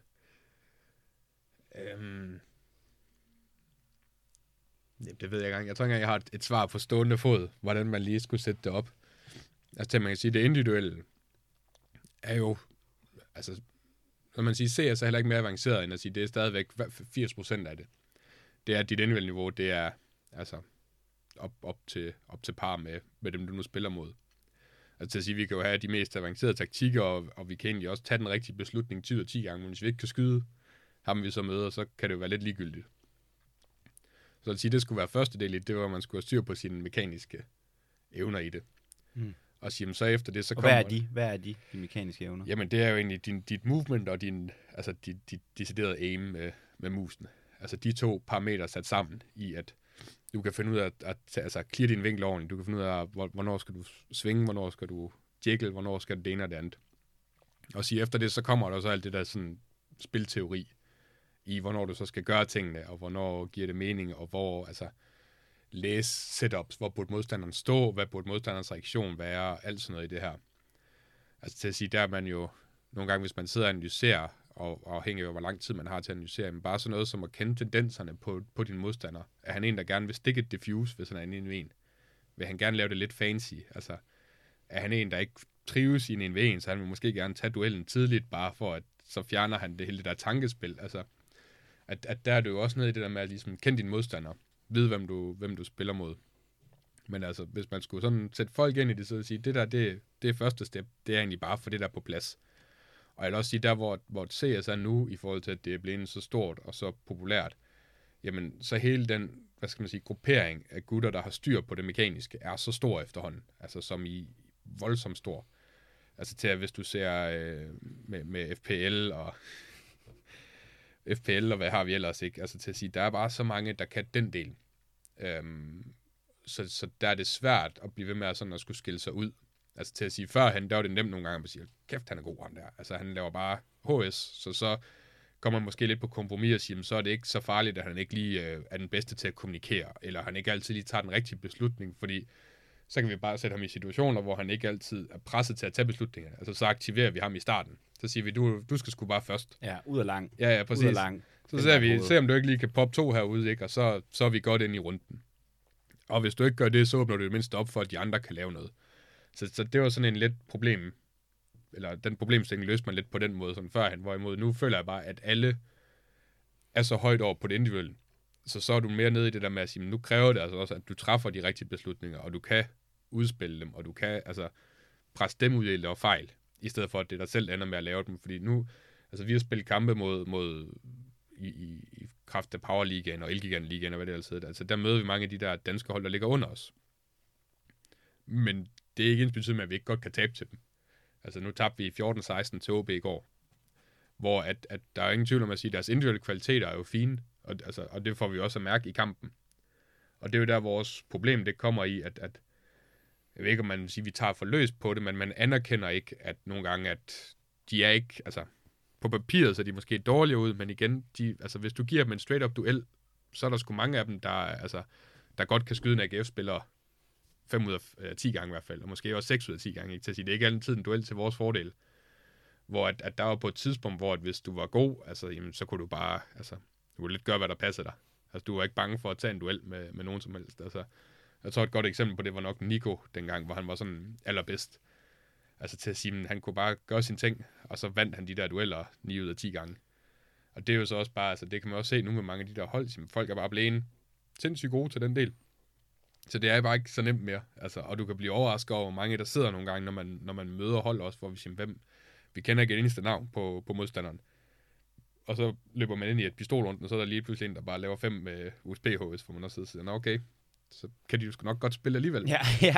Og man aner ikke, hvem, altså ingen idé om, hvem de var, før man startede. Altså til, hvis man ser bare med Faceit nu også, og med Elo og så videre, siger man, altså, hvor at sådan noget som at have 3-4.000 Elo, hvor engang der var det helt, altså, det var rigtig højt, hvor nu der er det sådan mere bare normen for mange af dem, der er gode. Og der kan du stadigvæk løbe ind i, at du ser folk, hvor man, når man så spiller mod dem, hvor man også bare sidder og tænker, hold kæft, altså, du kan godt lave HS, men du kan satme ikke sætte altså, 2 tanker sammen til, hvad du skal gøre i en situation, eller hvornår du ikke skal push, eller hvad det kan være. Så det for mig, at vi vil være dernede, hvor siger, det er det, der begynder sådan at adskille folk. Det er det der med, om de ved, hvad de skal gøre i situationen. Og meget af det bunder nok egentlig også bare ud i altså sådan ren selvtillid. Altså til at sige, det, nu snakker vi før ikke sige, at CS er bare utrolig momentumbaseret. Og hvis du stoler på det, du gør i situationen og sådan noget, og føler dig comfy i, hvad du nu spiller og hvad du gør, jamen, så er der bare væsentlig større chance for, at du rent faktisk lykkes med det. Kontra sidder du og er nervøs for, altså, om du skal spille mod Simple, eller du skal spille mod Sai Wu, ikke? Og sige, så sidder du bare og tænker, prøv at han HS'er hver eneste pixel, han ser. Så nu kan jeg ikke stå her, og jeg kan ikke stå her, og jeg tør heller ikke tage den duel. Jamen, så gør du det også bare umådeligt sværere for dig selv, for hver tanke, du tænker i den bane der, ikke? Altså til at sige, at hvis vi har en AVP-spiller, og han taber AVP-duellen 3 gange i streg, hvis det så gør, at han bliver mere og mere passiv, og ikke at tør at tage skuddene mere, jamen så er det igen, så er vi tilbage til vores gameplan, hvor at, hvis vi har kørt 10 træningskampe, hvor at han har spillet den som aggressiv, eller han i hvert fald har spillet de her positioner, og nu tager han ikke at spille det, fordi han er død 3 gange, så begynder det også bare at stresse hele vejen rundt. Ikke? Hvad fanden, hvad gør vi så? Hvad er der faldet tilbage på nu? Fordi det har vi ikke lige været altså, præsenteret for, eller oplevet i kampen, eller et eller andet. Så det jeg synes, det er et sjovt sted, hvor CS er lige nu. I at der kommer nogle få af de der, hvad skal man sige, solstrålede historier, folk der bryder ud. Jeg tror, den israelske scene er nok et rigtig godt eksempel lige nu. Til at, jeg tror, det er OG, der har samlet ham, der hed Flames op. Og Spinx på Ens. Og Spinx til Ens, ja. Og, en USP-gud. Ja. Det er jo et, Og så tror jeg tror faktisk, der er en til lige nu. Jeg kan ikke huske, om han er på vej til et hold, eller om han bare kvalificerer sig til FPL. En eller anden, der hedder Mestal, tror jeg også, som egentlig også kommer fra Israel. Altså til at sige, de har haft nogle rigtig gode individualister, men uden at kende for meget til det, men sådan ud fra, hvad jeg har hørt, så har de også bare alle sammen en sindssygt god personlighed. Altså til at sige, mange af dem er kommet frem igennem FPL, Jeg tror, Loba sagde det så sent som i forgårs her i en af hans streams også, hvor han sagde, at for en jeg skal have succes i FPL, så kræver det egentlig bare, at dem, der spiller med dig, de egentlig også skal have det sjovt, altså ved at spille med dig. Det duer ikke, hvis du er en af dem, der sidder og whiner, eller du bare ikke kommunikerer, eller du ikke gør noget, så kan du godt sidde og bumpe 30. Men altså det igen, det kan de godt se gennem fingre med. Altså det er også det, jeg selv sagde til at sige, at alle kan godt finde ud af at skyde nogen nu. Og det er ikke rigtigt det, der sådan giver dig en plads på et hold. Det er mere det der med, at du, altså, er du likeable, er du approachable, kan du kommunikere, kan du have det sjovt med det, altså kan du anerkende fejl, hvad det nu skulle være, ikke? Så begynder de der gutter, der så sidder og spiller der, så begynder de egentlig at lægge mærke til dig, fordi så er det sådan, åh, der er en anden x-faktor her, som de andre ikke har. Og så kan det egentlig godt være, at det ikke er ham, der skyder 30 hver gang, men der er bare mere fokus på ham, i og med, at han løser nogle andre opgaver, som er mere essentielle, end bare det at skyde folk. Mm. Ja, og det kan jeg virkelig også godt se i den forstand, at altså sådan, der vil jo komme et spil, hvor du ikke fragger 30. Ja. Og hvad gør du der? Ikke? Og der vil komme en situation, hvor at I som hold, eller man som hold, skal kunne omstille sig til et nyt meta, et nyt et eller andet, ikke? Og det er der, hvor den der x-faktor lige pludselig bliver afgørende. Ja. Fordi, hvad gør du, når du ikke kan frag 30 mere? Har du nogle, kan man sige, sociale evner, nogle, hvad kan man sige, læringsmentale evner, der gør dig i stand til at omstille dig, gør dig i stand til at, du ved, kunne passe ind i en ny holddynamik med nye spillere hele tiden og så videre, ikke? Ja. At der bliver det, jeg kan godt se, at det bliver mere og mere irrelevant på den måde, sådan, hvor mange frags du egentlig kan lave, selvom det selvfølgelig, som du siger, stadigvæk er 80% af det, altså. Ja, men det er jo, altså, jeg tror også, der har været meget kritik af på et tidspunkt, nemlig at mange af de danske hold, når der kom nye konstellationer, ikke, så følte man bare lidt, at det var genbrug. Altså, man synes, det var de samme navne, der gik igen og igen, ikke? Altså, på trods af, at de måske ikke var lykkedes i 4 forskellige lineups tidligere, ikke, så holdt de fast og siger, det, altså, man kan sige, der er 2 vinkler på sige, man kan godt forstå, at de gør det, fordi de ved også, hvad de får i pakken. Altså, de ved, at de får en spiller med altså x antal års erfaring, han ved, hvordan han skal gøre det, han ved, hvordan han skal kommunikere, ikke? Og sige, det er jo der, hvor som organisation, eller mange gange som hold, så tør du ikke at gamble på, altså for eksempel, hvis vi sidder og spiller Power Ligaen, vi kan godt spille mod et eller andet hold, hvor at man synes, de har en eller anden hold, kæft, han er god, altså, han skyder 30 mod os hver gang, men derfra så til at sige, du aner jo ingenting om, hvordan han kommunikerer, hvordan han, altså, er i pressesituationer, han, altså, kan han være et værre røvhul, altså, er han toxic over for hans teammates, alt sådan noget, der er ikke til at sige. Det ved man jo ikke rigtigt, før man prøver at tage fat i spilleren. Og det er jo der, hvor mange gange, så kan man sige, at hvis du er båret af, at det hele det er lidt performanceorienteret, ikke, og du skal vinde, og du skal performe fra dag 1 af, jamen tør du så nogle gange at gamble? Altså afhængig af, hvor din position er i markedet, ikke? Tør du tage en helt uprøvet ind, for så måske at finde ud af efter en måned at sige, det var sgu et lortematch, ikke? Og sige, så har vi måske tabt alle de kampe, vi havde den måned. Og så må vi skifte ud igen, ikke? Og så det var en måned spildt. Og så er det jo der bare der at sige, mange gange, så går du bare med det sikre kort, så tager du dem, du ved, der har kvaliteterne, der har vist, i hvert fald, at de kan det der, og, siger, og så går man netop lidt på kompromis med at sige, så kan det godt være, at de ikke skyder 30, men så ved jeg i hvert fald, at de kan de her ting. Altså, så er der lige flueben i kommunikation og beslutninger og rutine og hvad der ellers er. Mm. Og det, man siger, det er jo synd for nogle af de unge talenter, men det er jo så det, mange af de der talentprojekter, der er nu, ligesom prøver måske at mane til jorden. Så man får, at, altså om det er Astralis Talent, eller AGF Academy, eller Masonic Academy, eller et eller andet, til at sige, at de går ind og prøver på at lægge de værdier på, der så er sådan, at når spillerne ligesom har været igennem det forløb, så ved man også, hvad de kan. Altså, så er du ikke i tvivl om, at hvis du har været en del af det her Academy-setup, så kan du i hvert fald de her ting. Altså, det er jo i hvert fald været en stor mangelvare, i og med, at der er så mange, der er gode, men der er bare manglende kvaliteter på dem alle sammen nærmest. Altså, til at sige, der kommer en enkelt en gang imellem, der stryger igennem. Men så er vi også bare tilbage til det. Det kræver også bare, at der er et setup, der kan udvikle dem. Altså til at sige, at vi havde for et år tilbage, havde vi dialog med sådan omkringliggende klubber, foreninger og sådan noget i Aarhus, om hvordan man kunne hjælpe med at løfte et niveau. Hvor at vi havde vores academy setup, eller med undervisning også, hvor vi også sagde, jamen, I løber oftest ind i, at I kommer til at have en, der stikker ud ved jer. Det sker næsten altid. Der er en eller anden, der er foran de andre niveaumæssigt. Og problemet for foreningen, hvad man skal sige, det er, at den lukker helt til her. Der kan man sige, at de løber ind i, at de kan ikke udvikle på den ene person. Så han kommer til at ligge under, at hvad skal man sige, de andre 4, de er på et lavere niveau. Så det kan godt være, at han sidder i alle deres kampe og skyder 40, men han bliver aldrig klogere af det. Og han kommer ikke til at blive bedre, og der står ikke en træner bagved, der kan presse ham, eller nødvendigvis lære ham, hvad er næste step for ham, om det er kommunikation, eller det er at være en bedre holdkammerat, eller hvad det kunne være, fordi det har de heller ikke kendskab til oftest. Nu skal jeg heller ikke være onde ved alle foreningstrænerne, men mange af dem er jo på frivillig basis, eller forældre, der har taget et kursus, og så underviser de i CS. Så de bliver jo også hurtigt ramt af, når de har vist de der 3 executes, de nu kan, så har de heller ikke så meget mere at byde ind med, udover at de så kan være dem, der står bag ved at sige, husk lige at snakke pænt til hinanden, eller husk lige at være gode holdkammerater, eller nu skal Torben også have lov til at skyde nogen, fordi han har ikke skudt nogen i 4 runder. Og det er jo der, hvor vi sagde, der ville vi jo gerne have, at de pressede den, hvad skal man sige, sologud ind til os, sådan så vi kunne prøve at hjælpe ham med at løfte til et højere niveau. Og der løb vi så bare ind i, altså sådan rent praktikmæssigt, at der var lidt polemik med, de var ikke fan af at skubbe folk videre, i og med, at der er bare et konkurrenceaspekt, som foreningerne ikke ligesom vil kigge ind i. At sige, forening, det er forening. Og det er hygge, og det er glade dage. Mm. At sige, der kan du ikke ligesom tillade dig at være så elitær, og så er de jo bange for at miste medlemmer den anden vej også, og sådan noget der. Men det er jo til at sige, at for at få alle de der gutter, der sidder, som potentielt har 4.000 elo, eller 5.000 elo, eller skal jeg ikke sige, for at de får næste step på, så er det, der er 2 ligesom steps i det der, det er at blive samlet op af et hold, hvor der er nogle erfarne gutter, eller en in-game leader, eller andet, der ligesom kan forme dig og give dig noget læring, eller også at du kvalificerer dig til FPL, i og med at sige, så får du ren læring den vej igennem i, at der bliver du skolet, og du får lov til at opleve, hvordan de så kommunikerer på et højere plan. Og sige, får du ikke en af de der 2 muligheder, jamen, så kan du være nok så god, nok så længe, så sidder du bare lidt fast. Mm. Hvad er FPL? Det er, hvad står den der? Faceit Pro League. Det er sådan en sammenslutning af alle topspillere i verden nærmest, som sidder derinde, og så mixer de den bare. Sådan et gather-system. Okay. Så det er bare, 5 mod 5, og så er der første og anden vælger. Grineren.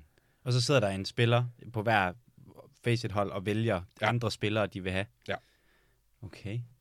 Og det er jo alt fra, afhængig af, om der er en lille pause, eller for eksempel, når der er player break nogle gange, og sådan der, det kan jo være alt fra stacks med NiKo og Simple og Kenny S og så videre, til nogle lidt mindre kendte. Men, okay. Er det noget, der bliver streamet? Det er jo spillerne selv, hvis de kører der stream på. Ja. Men oftest er der altid et eller andet i gang. Ja.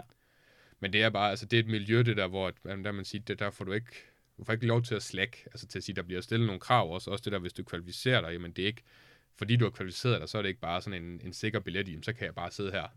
Til at sige, hvis du ikke kommunikerer, og du ikke rigtig gør noget i kampen, så går der måske en måned eller 2, så bliver du sendt ud igen. Mm. Og så må du kvalificere dig på ny, og vise, at du kan næste gang. Men det er bare, det er i hvert fald der, man ofte ser nogle af de der helt ukendte spillere tage, karriere med raketfart, Robs kom igennem. Ja, det er det, fordi jeg sad lige og tænkte på Robs, ikke? At han var sådan en, folk lagde mærke til, nemlig, det kan jeg godt huske, folk snakkede om. Robs kom fra ingenting og spillede FPL, hvor der sad jo 10-15-20 mand og mente, han snød, om det var JW og hvad det ellers var, ikke? Der var virkelig hets på ham. Men det var også bare til at sige, at han kom ud af ingenting, og gik bare ind og shinede derinde, ikke? Og dominerede mange af de der topspillere, og udtænkte dem i runder og så videre, ikke? Til at sige, og det var da også derfor, de sad lidt med mindset om at sige, det kan ikke passe, hvem er han, ikke? Jeg har vundet en major nu. Ja. Så er der en eller anden gut, jeg aldrig har hørt om, og han sidder bare virkelig og dominerer mig i en hel kamp, ikke? Men det er til at sige, det er sådan rigtig mange spillere, der sigter efter den vej, der ligesom i at lave karriere. Så der er også folk, der nærmest gør det solo, hvor de vælger hold fra.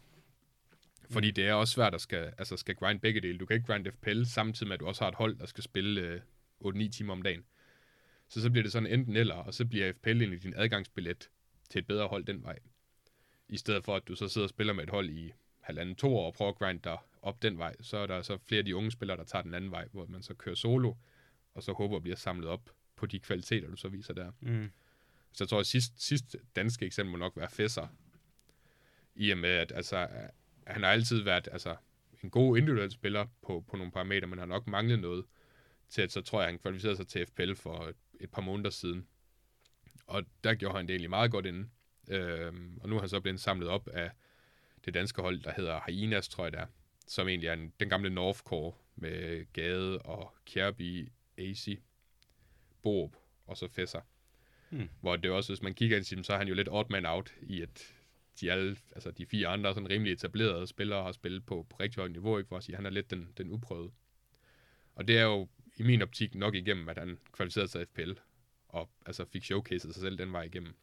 Fordi havde han siddet på en af de andre danske hold, som måske spillede altså, top 10-niveau i Danmark, så tror jeg ikke, han var blevet spottet. Altså den vej igennem. Så var han nok gået mere under radaren. Mm. Det er virkelig unikt for Counter-Strike, det der, eller måske computerspil, at man har den, altså at der er den entry ind i den professionelle verden. Ja. Fordi man bare kan sidde og grind for sig selv i flere år, hvor man næsten tænker, og så bare lige pludselig, så er man bare nået sådan et individuelt niveau. Det er sygt nok. Men det er også det sjove, når man kigger på CSGO, fordi da jeg selv spillede i tidernes morgen, der var der jo, der var ikke noget, der hed internationalt hold. Altså, fordi der var så meget fokus på, at kommunikationen skulle spille, og det var egentlig sådan alfa og omega i det, så du ville ikke give afkald på at have en polak eller en svensker eller et eller andet, der så gjorde, at vi måske skulle kommunikere på engelsk, eller vi tabte nogle ting i kommunikationen. Hvor at ved introduktionen af CSGO, jamen det gjorde jo lige pludselig med, at i hvert fald, altså nu har metaen jo også skiftet meget over alle de år, det har været her. Men der var jo lige pludselig mulighed for at sige, bror, vi kan bare se, at der er en meta, hvor at lige nu skal du egentlig bare være sindssygt god individuelt. Så vinder vi nok kampe. Og så begyndte de der internationale hold jo at blive en ting igen, i og med, så scouter du efter det. Altså jeg tror, det første sådan rigtig internationale, der kom, var nok, jeg kan ikke huske, om det var Faceit dengang. Ja, i hvert fald også, er sådan en tophold, der virkelig valgte at sige, okay, vi satser bare på at få the best from everywhere. Og der sad man jo... Og sjovt nok et mislykket projekt jo på mange måder. Jamen, og det kommer også an på, hvad man sætter pejlemærket for, altså for hvor succesfuldt det var. Men det var jo blandt andet det der, hvor der sad man jo også og tænkte, hvorfor gør det der? Altså hvorfor ikke gå med et eller andet af de der andre lineups, der var? Og der har man jo så kigget ind i senere hen, altså så siger man, så kigger business case også for organisationer, så kan jeg jo godt se, så giver det jo væsentligt mere mening at have altså 5 forskellige lande præsenteret i din organisation, i og med, lad os sige, du har 5 danske spillere, så har du potentielt en fanskare på 4-5 millioner herhjemme. Men smider du lige en tysker ind, og en franskmand, og en hollænder, og en svensker, ikke, så er du lige pludselig hele EU. Så er det god business. Ja, præcis. Og hvis de har tilhørsforhold i alle lande, ikke, og fans, jamen, så har du jo bare et mere attraktivt produkt at sælge, end at sige, vi har et lille marked, ikke, og folk kan godt lide Danmark, og det er fint, ikke, men... Men det er sjovt at se, til at sige, så skifter metaen lidt, så går folk lidt væk fra det igen, og siger, så kommer FPL, og siger, så det showcaser netop, at mange af de der lande, hvor der måske ikke er en etableret scene, så det her jo muligheden for mange af de der individuelle gutter, der sad.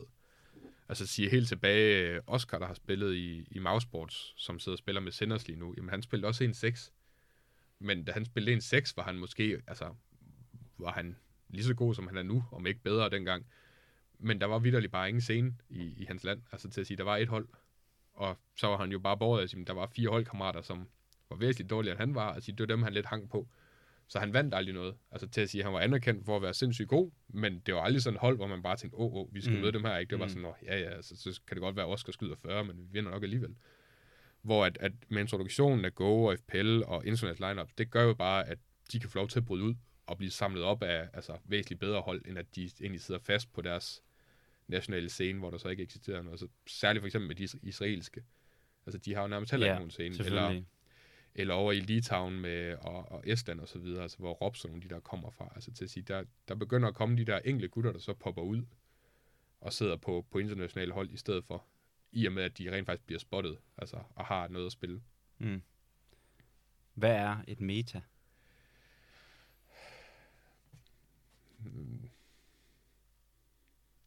Hvis jeg nu lige havde læst op på, hvad det rent faktisk stod for, så kunne jeg lige forklare det med simple ord, men altså, metaen er jo lidt i, hvordan, hvad skal man sige, spillet spilles. Altså til at sige, jeg tror det nemmeste sådan at relatere til, hvis man skal sandsynliggøre det, det var det, der vi havde, da der var en AUG-meta, hvor at de valgte at give, AUG'en og Krigen et kæmpe nerf opad, til at sige, men det var bare, altså, de blev alt for vilde, de to våben. Og det gjorde, at som CT'er kunne du lige pludselig tage altså positioner, som du aldrig ville tage med en M4, fordi du kunne bare altså, sidde og holde en vinkel, skubbe ind, og så måske skyde 3 mand. Så det gjorde, at hele metaen ændrede sig i, hvordan, hvad skal man sige, holdene positionerede sig, hvordan du spillede din CT-side, og hvad for nogle dueller du turde tage. Og så da den så blev fjernet igen, jamen så gik man lidt tilbage til den meta, der lå før. Men metaen kan også være, jamen det var også en meget løs forklaring. Men metaen kunne også være i forhold til, hvor man startede hen med at sige, var holdene sindssygt execute heavy. Altså i og med, at da sådan folk startede ud, så skulle man jo finde ud af det der med, hvad kan du bruge alle de her smokes og flashes til, og når der ikke er nogen skybox på mappet, ikke, så kan vi lige pludselig lægge nogle ret vilde executes og fakes og hvad det skal være. Til at sige, så havde man en lang periode, hvor så var det egentlig sådan, mange af kampene kørte. Altså jeg vil sige, hvis du kigger isoleret set på for eksempel Vertigo, jamen der er jo, altså metan på det map er bare, at du kommer ud af og får taget det kontrol, og så lægger du den der væg af smokes og sender en gut op og planter i det. Mm. Og så ved man bare som CT, og så står der 4 gutter inde bag den smoke, og står og spammer lidt, og så skal de prøve på retake. Altså, og det er der, jeg siger, hvor at på et eller andet tidspunkt kommer der sikkert et metaskifte, altså på det map også, men det bliver jo nogle gange i, hvad holdene lige pludselig finder på. Altså til at sige, at man kan sige, at Astralis under deres ære satte jo lidt det, man måske kalder Astralis, altså meta, i at de kom ud med noget, du ved godt, som alle hold valgte at kopiere, fordi det var bare så, altså, så godt på det tidspunkt, og så langt foran noget af det, de andre gjorde. Mm. Og siger, den meta, de så ligesom introducerede, jamen, hvis, lad os så sige, den eksisterede måske i et år eller halvanden, jamen, på det år eller halvanden er der jo folk, der har siddet og prøvet at knække koden på, hvordan fanden bryder vi det her? Eller har egentlig prøvet på at skabe deres egen spillestil eller et eller andet. Og siger, på et eller andet tidspunkt, så er der jo nogen, der så får ligesom knækket koden på, siger, hvordan slår vi det her, de laver? Og når de så slår den, jamen, så er det så typisk, der så ser vi et eller andet troneskifte, ikke? Og siger, om det er så Na'Vi eller hvem det er, der så kommer op og være nummer 1. Men så får de lidt lov til at diktere, ikke? Siger, hvordan spiller vi så nu? Altså, hvad er metaen lige nu? Mm. Hvad er metaen lige nu? Jamen, altså metaen lige nu, i min optik, det er det der med at sige, altså, du skal have sindssygt meget firepower. Altså, der var på et tidspunkt, hvor man kan sige, der begyndte holdene at kigge ind i det der med at have, at man har altid haft at sige, indgame leaderen måtte godt, altså, han skulle helst ligge i bunden, men det var også acceptabelt, at han lå i bunden. I og med, at han bød ind med en masse andre ting, og han kunne nogle ting, de andre ikke kunne. Men så nåede man jo også bare et punkt i, at når folk, de lavede de der internationale lineups, eller at indgame leaderne blev, altså, gode individualister også, så havde du ikke lige pludselig plads til at have den der en gut, hvor man bare vidste, at det var lige meget nærmest, altså hvem du erstattede ham med, så skød han måske flere. Og så begyndte folk jo at kigge ind i, at sige, okay, så vi har ikke råd til at have den der en gut, der skyder 20 på en BO3. Han skal helst stoppe og skyde altså sin mand hver gang. Og sige, så begyndte folk jo at scoute lidt efter det, og så fik du de der hold, hvor din indgæmlitter skulle også lige pludselig være ret stærk. Og sige, det var der, hvor man kiggede før, og sige, der var det jo, altså Astralis var nok den, der havde den bedste individuelle indgame-leader på det tidspunkt i gla1ve. Altså i og med, at han gik sgu også ud og skød 30 i en kamp, og kunne vinde runder og altså, lave highlights osv. Og sige, Na'Vi dengang havde Zeus, som var skrækkelig. Altså til at sige, at de endte jo også ud med at lave den der sige, så havde de Boomage fra Winstrike, tror jeg dengang, som havde nogle gode individuelle kvaliteter, ikke? Og sige, så gamblede man så på, sige, kan vi få ham ind og stadigvæk skyde nogen? Og så må han så udvikle sig som den caller, han nu skal være under os. Men at man ligesom sagde, at vi skal have noget mere firepower. Det er ikke, altså, du kan ikke hamle op med de andre, hvis man sådan i gåsøjne siger, at der er et gratis site. Altså, hvis du sidder og laver din forberedelse, ikke siger, hvor dækker han hen? Okay, han er herover. Altså, et godt eksempel er også hunden fra, altså, da han spillede i Trick også. Til at sige, at der er jo ingen, altså, der er ingen tvivl om at sige, hans evner og hans anerkendelse af det, han både har altså, skabt, og de resultater, han har lavet. Men nu kan jeg så ikke udtale mig om skiftet, dengang han så altså, røg ud, og han endte over i en coachrolle, men det var jo nok også altså, jagten på mere firepower. Altså til at sige, at ikke et ondt ord, min gamle indgame-leader Nettrick, men altså, han havde også nogle sindssygt gode kvaliteter som indgame-leader, men han manglede også nogle kvaliteter nogle gange på et individuelt niveau. Og det er jo der, hvor når du så sidder som hold og kigger ind i, og siger, kunne vi have den spiller, som lige kunne skyde de der 10 mere, som så egentlig kunne gøre det samme, ikke? Så vandt vi sgu nok de der 14-16 kampe, vi tabte. Men hvad man så sige, det er jo så der, hvor man, så er vi tilbage til det der, tør du at skifte din indgame leader på den præmis, altså i og med, at du kan risikere, at du mister altså hele backbonet i, hvad man egentlig havde, medmindre de 4 andre spillere egentlig kan opretholde det. Så jeg siger, den meta, der er lige nu, er i min optik, det er egentlig bare, altså, firepower. Ja. Yeah. Og så, at de spillere, der så sidder på de der top 5-hold, de er så sindssygt dygtige til det, de gør.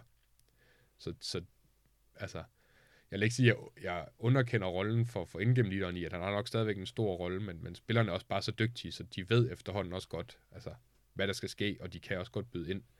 Altså typisk så har du din indgame-leader, der ligesom står for at kalde runderne, men du har også, altså, måske 1-2 mand ekstra, som kan midround call, som kan lave plays, som kan tage styring også. Altså, så der er sådan en sparring her rundt, og så oven i det har du måske også en coach, der også sidder og kigger efter tendenser. Så det er jo også derfor, det giver mere plads til, at du kan have en indgame leader, der fragger. Altså til at sige, da SK i sin tid var bedst med Fallen, var han jo måske også altså, en af de bedste AVP-spillere, og en af de bedste individuelle spillere på det tidspunkt, til at han kunne vinde en kampe solo. Altså, han minder lidt om det, Cadian gør i øjeblikket. Mm. Altså at sige, han har en meget aggressiv AWP, men han kan også bare lukke runder på det. Eller det kunne han dengang. Knap så meget mere. Men det er lidt det, Cadian også gør nu. Altså til at sige, han spiller med en voldsom selvsikkerhed, og han tør at tage dueller, og han tør at lave altså, atypiske plays, og kan så samtidig finde ud af at tage den information med, altså at videregive den, og få folk til at reagere op ad det, og skabe en plan omkring det. Hvor altså, da SK var bedst, var det der forlige nødskal. Altså han var den mest spændende spiller at sidde og følge på en kamp, fordi det var så eksplosivt, og så atypisk. Altså til at sige, at han brugte jo nogle gange en AWP som shotgun, og skulle helt op i hovedet på folk, der kravlede rundt. Fuldstændig. Jeg synes også, altså et eksempel, som så ikke er en afbog, men Carrigan er jo også infam for det der, ikke? Altså med at spille en skæv form for Counter-Strike, hvor man nogle gange kan være sådan, altså de ting, du gør lige nu, altså hvordan, hvorfor er du ikke død endnu? Altså sådan, det er virkelig utroligt at se, hvor mange skæve plays, han kan lave i løbet af sådan et game der, altså.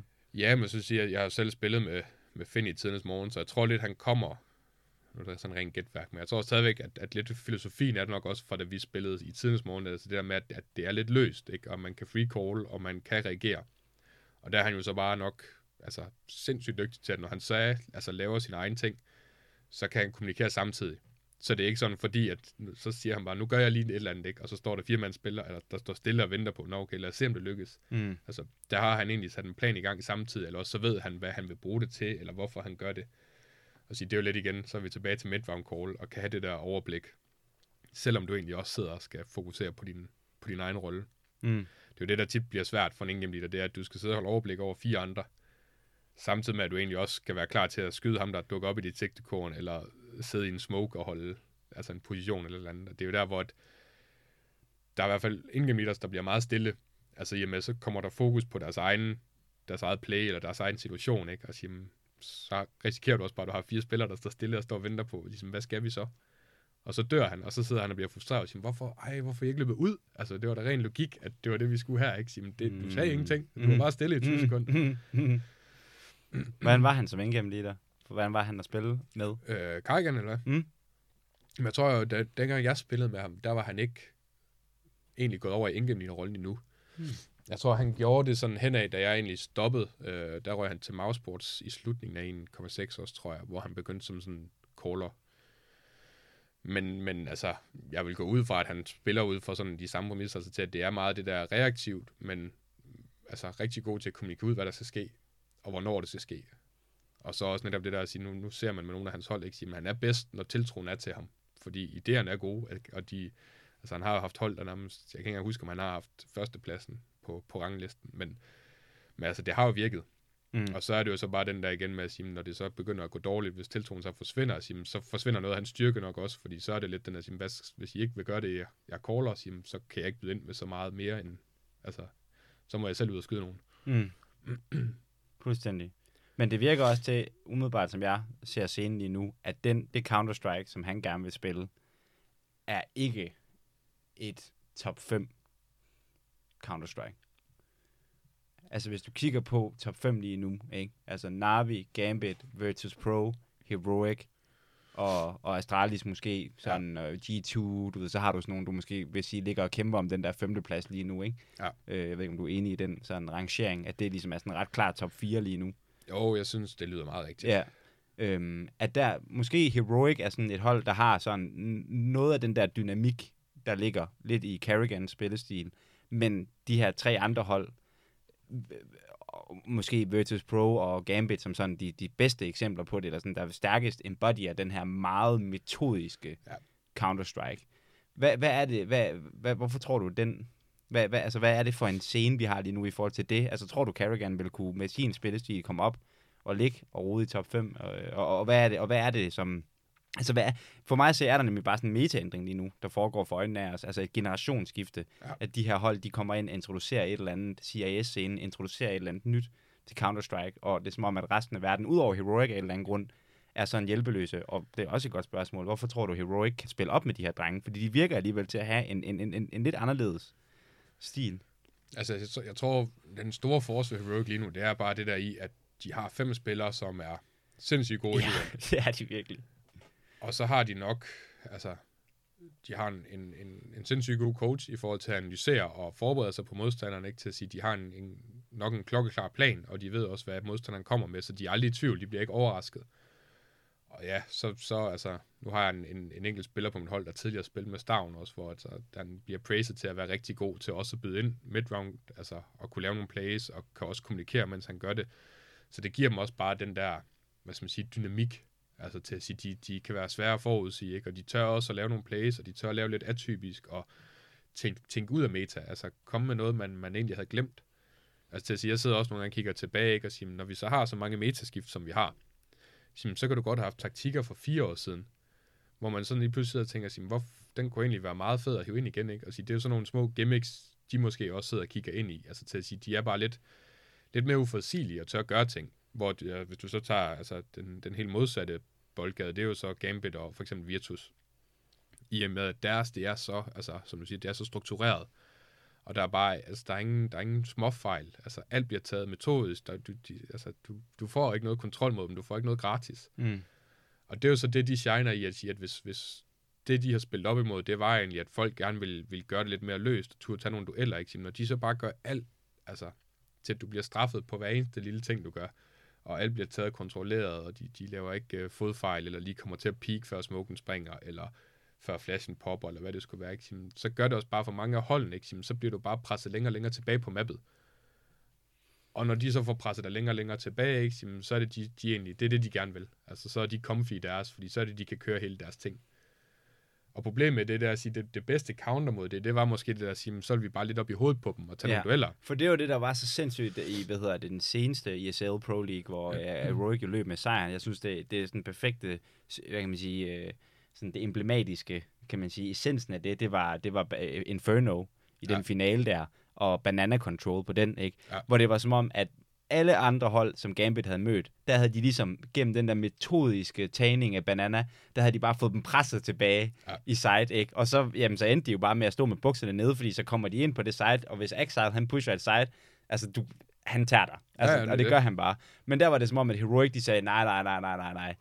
Vi gør ikke det her. Vi holder den. Altså, vi holder den. Der var sådan et rigtig lækkert play, hvor jeg tror, det var Stavn og Refresh, der sammen, lavede sådan et, forsinket popflash, hvor de lige fik dem til at tro, I har fået Banana, vi giver op, vi har lagt os fladt ned, og så kom den bare, og så, at det var virkelig lækkert at se. Men det er jo, altså, det kan jo også bare være en hel del af forberedelsen til at sige det der, at sige, men vi vil ikke afgive den her kontrol, fordi vi ved, hvis de får den, så har de en rigtig stærk T-side, altså, til at sige, at vi med vores gamle hold, bare for at skal pusse vores egen glorie, ikke? Altså, vi havde i vores storhedstid, der er lige omkring november, december, der tror jeg, vi var rangeret på et tidspunkt som, jeg tror det anden eller tredje bedste hold, sådan, altså på Inferno. Og vi var sådan helt exceptionelle på UD i forhold til, hvordan vi brugte vores nades. Altså, vi havde rigtig mange små gimmicks med double nade og triple nade og alt sådan noget der i det. Hvad er UD? Utility damage. UD, ja. Så altså vores mållås, HEs, hvad vi ellers brugt. Flashes i hovedet på folk. Lige præcis. Det er en skade. Det er fint. Nej, bare tyr den afsted. Men det var jo netop i, så løb vi jo også nogle gange ind i, at vi var rigtig borget af, at vi havde Tembe, som var sindssygt god på bananen, både som CTRT, men så havde vi også kampe, hvor at hvis folk så virkelig altså, ville fight om den kontrol, og vi ikke kunne få den, så havde vi bare lige pludselig nogle gange heller ikke så meget at falde tilbage på, fordi nu har vi bare været vant til, at den fik han sgu den kontrol, eller han vandt duellerne i hvert fald, altså størstedelen af gangene. Hvor at så havde vi også på mange gange, hvis vi så havde en modstander, som enten havde counters, eller også bare var voldsomt aggressiv, og tog duellerne hele tiden, jamen, så tabte vi sgu nok også Inferno.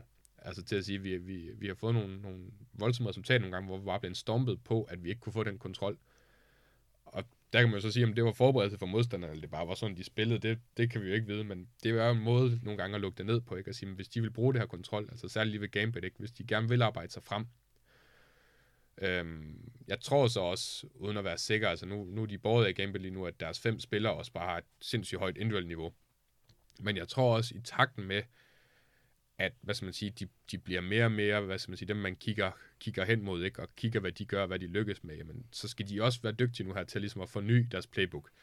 Fordi ellers så begynder det at blive forudsigeligt, og så skal de leve lidt på det der med, at de så gør tingene 100% ordentligt hver gang. Altså det lykkes også indtil videre, altså til at sige sådan, det vi arbejder meget med, når vi snakker, det er, at du skal holde dine trades op. Hvis du kan trade dig ud af alle situationerne, jamen, så skal du nok også ende med at få en hel del runder. Og det er der, hvor de i hvert fald lige nu er sådan second to none for mig, det er bare, at når de gør noget, så kommer der så mange. Altså, så vælter de ud som lemminger af altså alle åbninger. Så det er ikke bare sådan, du får ikke lov til at skyde en. Altså, du du har instant kontakt på to nærmest hver gang, og sige, hvis du så får en, så er det fint, ikke, men du bliver også traded. Altså, det er meget sjældent, du får lov til lige at spille dine vinkler og skyde tre Gambit-spillere, fordi at de er så hurtige til at reagere og gøre det samlet, når det er. Og der kan du sige, altså Virtus gør lidt af det samme. Altså de aktiverer ham der i Kinder i starten, til at han er jo en voldsomt aggressiv spiller, ikke? Og siger, hvis han kan gå en for en, så er det til deres fordel på de der T-sider. Og så har de jo bare en mest tørre AV, men bare succesfuld AV i James. Ja, ja. Til at sige, han har jo fået meget kritik for en spillestil, men det er jo også bare til at sige, at når du har en AV-spiller, der kan have så meget impact, jamen, så er det også bare mange gange det værd, at han holder sig lidt i baggrunden, eller at han saver den i situationer, hvor at det her kommer sgu nok ikke til at lykkes. Og så kan man så diskutere nogle gange, om det havde givet dem nogle flere runder, hvis han prøvede, men det er jo så deres vinkel, ikke? Og sige, det er jo... Man kan jo ikke rigtig sige, at den ikke fungerer, når de så ligger, hvor de gør. Nej. Så, men det er jo netop til at sige, at de der to russiske CIS-hold der, at når man ser dem spille, man kan bare se, at der er så mange aftaler på. Altså til at sige, de er aldrig i tvivl om, hvad der sker, eller hvordan de reagerer, eller har en masse små gimmicks på alt muligt. Altså til at sige, at jeg husker en eller anden Virtus-runde på Vertigo også, hvor de lavede et eller andet altså voldsomt fedt, hvor de presser to mand igennem en smoke, og står og så holder hinanden i sådan noget ping-pong crossfire, ikke? Så får den ene kontakt, så skifter de lige side og bytter rundt, og hvor man også bare kan se, at det er sådan noget med, at det er i hvert fald et play, de har kørt før, fordi det sker så lynhurtigt med det samme smoken lander, så har de deres reaktion klar, og så gør de det der op af det. Og det der, hvor jeg siger, det for mig er vi også bare lidt tilbage i det der hele mindsetet, de kører med. Altså i, hvordan de lykkes. Altså det vil sige, Virtus har så en core 3-mand, tror jeg, der var med til at vinde majoren en gang med Zeus også. Så de ved jo godt, hvordan man skal bygge et hold op, og hvad det kræver, og alle de der ting. Altså til at sige, at helt tilbage fra før de egentlig blev Virtus, hvor jeg stadigvæk tror, de hed Avantgarde. Altså der havde vi også træningskampe mod, hvor man også bare sad og tænkte, shit, de er godt nok blevet dårlige. Men det har jo så bare været en proces for dem. Der havde de så ikke kinder med dengang. Og det kan jo igen, det kan være den der ene brik, der får det hele til at falde i hak, at du lige pludselig får ham ind og siger, så giver alt bare mening. Altså i forhold til spillestil og roller og hvad der ellers kan være. Altså til at sige, der er nogle gange så den der en brik kan være altafgørende i, om det lige klikker, eller bare for at få frisk pust, en ny energi, ny motivation, hvad det skulle være. Men ja, de to hold der, hvor at så i forhold til sådan, som CIS-spiller, så der er vi jo helt modsat. Der sidder man nogle gange og kigger ind og siger, altså, man bare synes, der er ingen struktur. Og så kan man bare lidt føle, at de er bare båret af, at Electronic og Simple skal gerne skyde de der 30 per kamp, ikke? Og så kan de vinde. Hvor der føler jeg så, altså, nu sad jeg så finalen her, hvor de spillede mod Gambit og kørte dem over 3-0. Jeg kørte dem over nemlig, det. Og der kan man så snakke både om, at sige, jo, de havde nogle rigtig gode individual performances, altså både på Electronic og Simple og Bit og så videre. Men også bare til at sige det der med, at om det er også et spørgsmål om forberedelse. I og med, at Gambit har spillet så meget, som de har, ikke, og det kan være svært at forny sig. Særligt hvis de kom frem på den der lidt mere låste spillestil, ikke, hvor siger, nej, vi har bare altid været lidt mere flyvsk. Så er det jo nok i hvert fald nemmere for dem at adapte til det, Gambit laver en omvendt. I og med, at du ikke helt lige ved, hvad de gerne vil. Jeg synes også, det virker til, at de har, altså Na'Vi har i et eller andet forstand også taget måske en lille smule ved lære af, altså af de her hold, altså af den øvrige CIS-region, og virker også til på en eller anden måde bare har fået en lidt mere mental kølighed, altså som om, at der ikke er samme sådan, bump factor, hvad det nu det hedder, når man bryder helt sammen. Altså pres på dem generelt, eller hvad? Nej, du ved, at når momentumet går imod dem, så falder de helt sammen. Så crumbler under... Ja, de crumbler under presset, ikke? Ja. Altså, at det virker også til, at der er kommet en lidt stærkere sådan, du ved, og også at den perfekto er vågnet op, altså sådan fra sin en rimelig lang søvn, virker det til sådan at blive rimelig sådan competitive. Ja. Men jeg synes også, altså, man kan sige, det er sjovt i det der, eller i hvert fald noget jeg sådan tænker over, når jeg sidder og kigger på det også, det er jo bare til at sige, når konkurrencen er så høj, som den er, altså så det der med at sige, at Gambit ender i x antal finaler i streg, er vildt imponerende. Men også lige så meget for de andre hold, altså det der til at sige, at som man siger, CS er heller ikke mere tilfældigt, end at har du bare et enkelt off-game.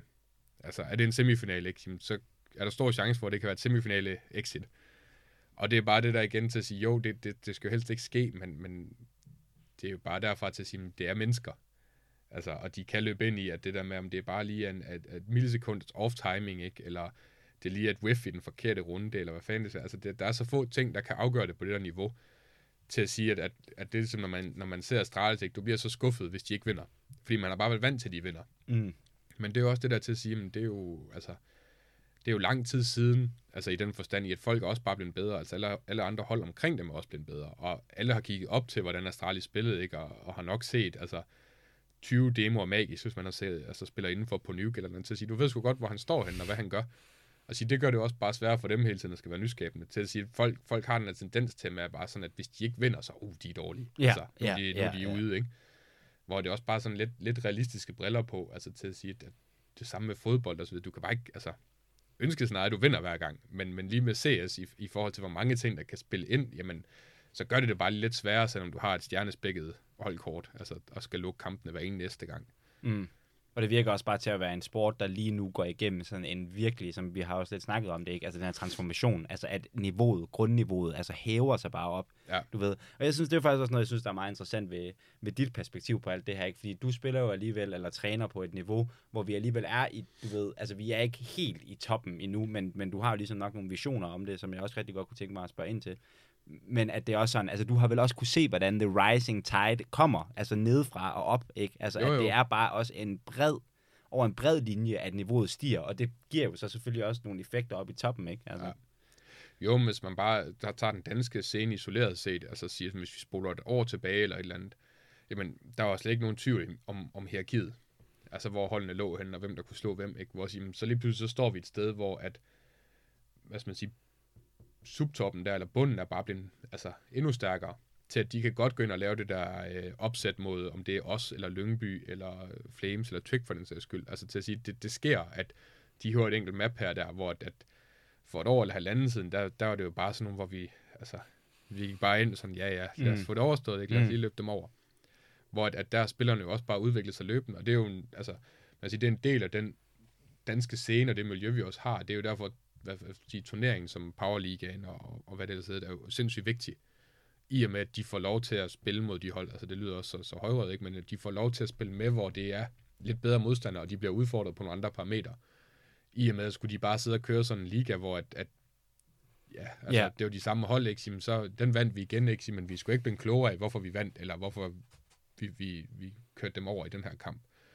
Så det er jo i hvert fald en del af det, til at sige, det er der, vi kan synes som subtopholdene, der er det jo sådan, vi ikke har noget, der så, altså et niveau af en liga, der kunne tiltrække Astralis og Heroic eller North, dengang der også eksisterede. Altså sådan, så man også kunne få lov til at egentlig blive skære med dem, udover at du så skulle ramme dem i en kvalifikation eller et eller andet. Bare for at finde ud af, hvor ligger man selv hen? Hvad kan man måle sig med?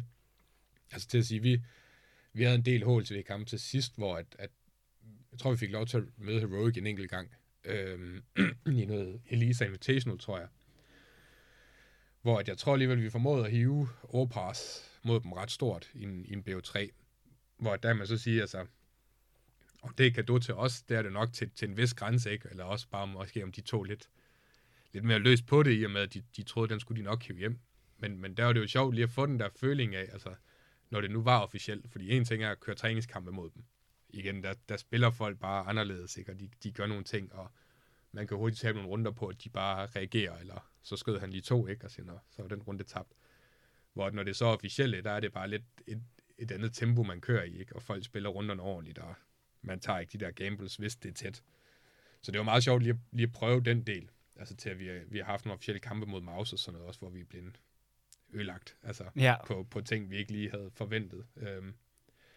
Men det der, jeg siger, lige at få lov til at blive skære med dem i de der turneringer, det giver også bare en helt anden indblik i, hvordan det egentlig kører. Altså, jeg kan jo blive helt overrasket. Nu sad jeg og så, hvad fanden var det, Astralis spillede mod? Jeg bliver helt i tvivl, men det var en trainkamp, hvor jeg synes, jeg har set flere trainkampe, ikke? Hvor jeg siger, mange af holdene kører egentlig bare ud i en default. Og så er det. Altså, så ser de, hvad der sker.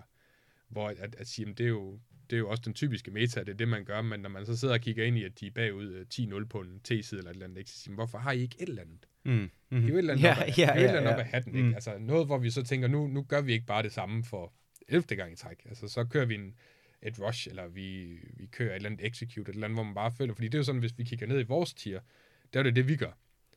Og ud fra i hvert fald, når jeg har snakket med nogle af de andre coaches på de store hold og så videre, så mange af dem, de kigger jo egentlig nogle gange, når de skal finde nye ting, så kigger de jo ned i vores, altså, hvad skal man sige, kamppulje der i at sige, fordi det er jo også der skal nogle gange, hvis vi skal frem på scenen, ja. Så skal vi jo komme med et eller andet gimmick eller et eller andet nyskabende, fordi hvis alle bare kopierede Astralis, jamen så har alle sjovt nok også et counter til det, så vi skal jo gøre et eller andet, der adskiller os fra de andre af. Og der var for eksempel, jeg i hvert fald husker, da vi sådan fik vores run i gang på vores Inferno dengang, der havde vi sådan en særlig taktik på midten, og vi løb folk over på den. Hvad var det? Jamen det er egentlig bare, altså, vi ikke afslører for meget, men folk har nok altså, luret det for, men vi havde en eller anden taktik, hvor vi popper midten på to flashes, og så løber vi egentlig nærmest bare med kniv trukket og får en flash mere, og så fanger vi en rundt på buen hver gang, mere eller mindre. Så det var bare sådan meget eksplosivt midtpop. Men der kunne vi jo se fra, at vi egentlig slog mange gode hold på Inferno, til at lige pludselig, når vi så spillede mod folk, så kom vores taktik sgu mod os selv. Ja. Og, altså, vi det er også lidt en cadeau, ikke? Jo, men vi kunne lige pludselig sidde og se nogle af de andre hold, der, når vi så sad og så, og sige, hvad fanden, var det lige vores midt-explode, de kørte der i en semifinalkamp i en eller anden stor turnering. Ja, det tror jeg sgu egentlig, det var ikke. Altså til at sige, det der mange gange, der kigger de jo nedad, fordi at netop de spiller mange gange så textbook, som de nu skal, og de har egentlig ikke tid til at sidde og skal selv altså, opfinde alle de der ting. Så kommer man bare ned og stjæler lidt og finder ud af, hvad det er. Men altså, hvordan kommer sådan, altså bare, det er sindssygt spændende, altså fordi jeg kommer til at tænke på, at sådan, der er sådan en, da japanerne under 2. verdenskrig, de indså jo, at de var langt underlegne i forhold til at være i krig mod amerikanerne. Det vidste jo godt, at du ved, vi ligger også ud med den største industrielle magt.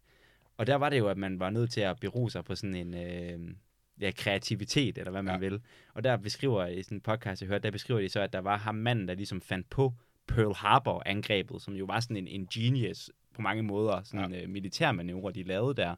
At der var der så et eller andet fyr, der gik rundt, sådan generalen for flåden, han havde sådan hans assistent, han var sådan en fyr, der var kendt for tit at være nøgen, og så gå og ryge smøger og drikke kaffe dagen langt, og så sad han bare, når man kom ind på hans værelse, ikke, så var der bare papir strøget over det hele, og han sad med sine smøger og udviklede taktikker og sådan noget. Ja. Altså, hvordan det der med, og ja, du snakkede om theory crafting før, hvordan laver man sådan nogle plays der?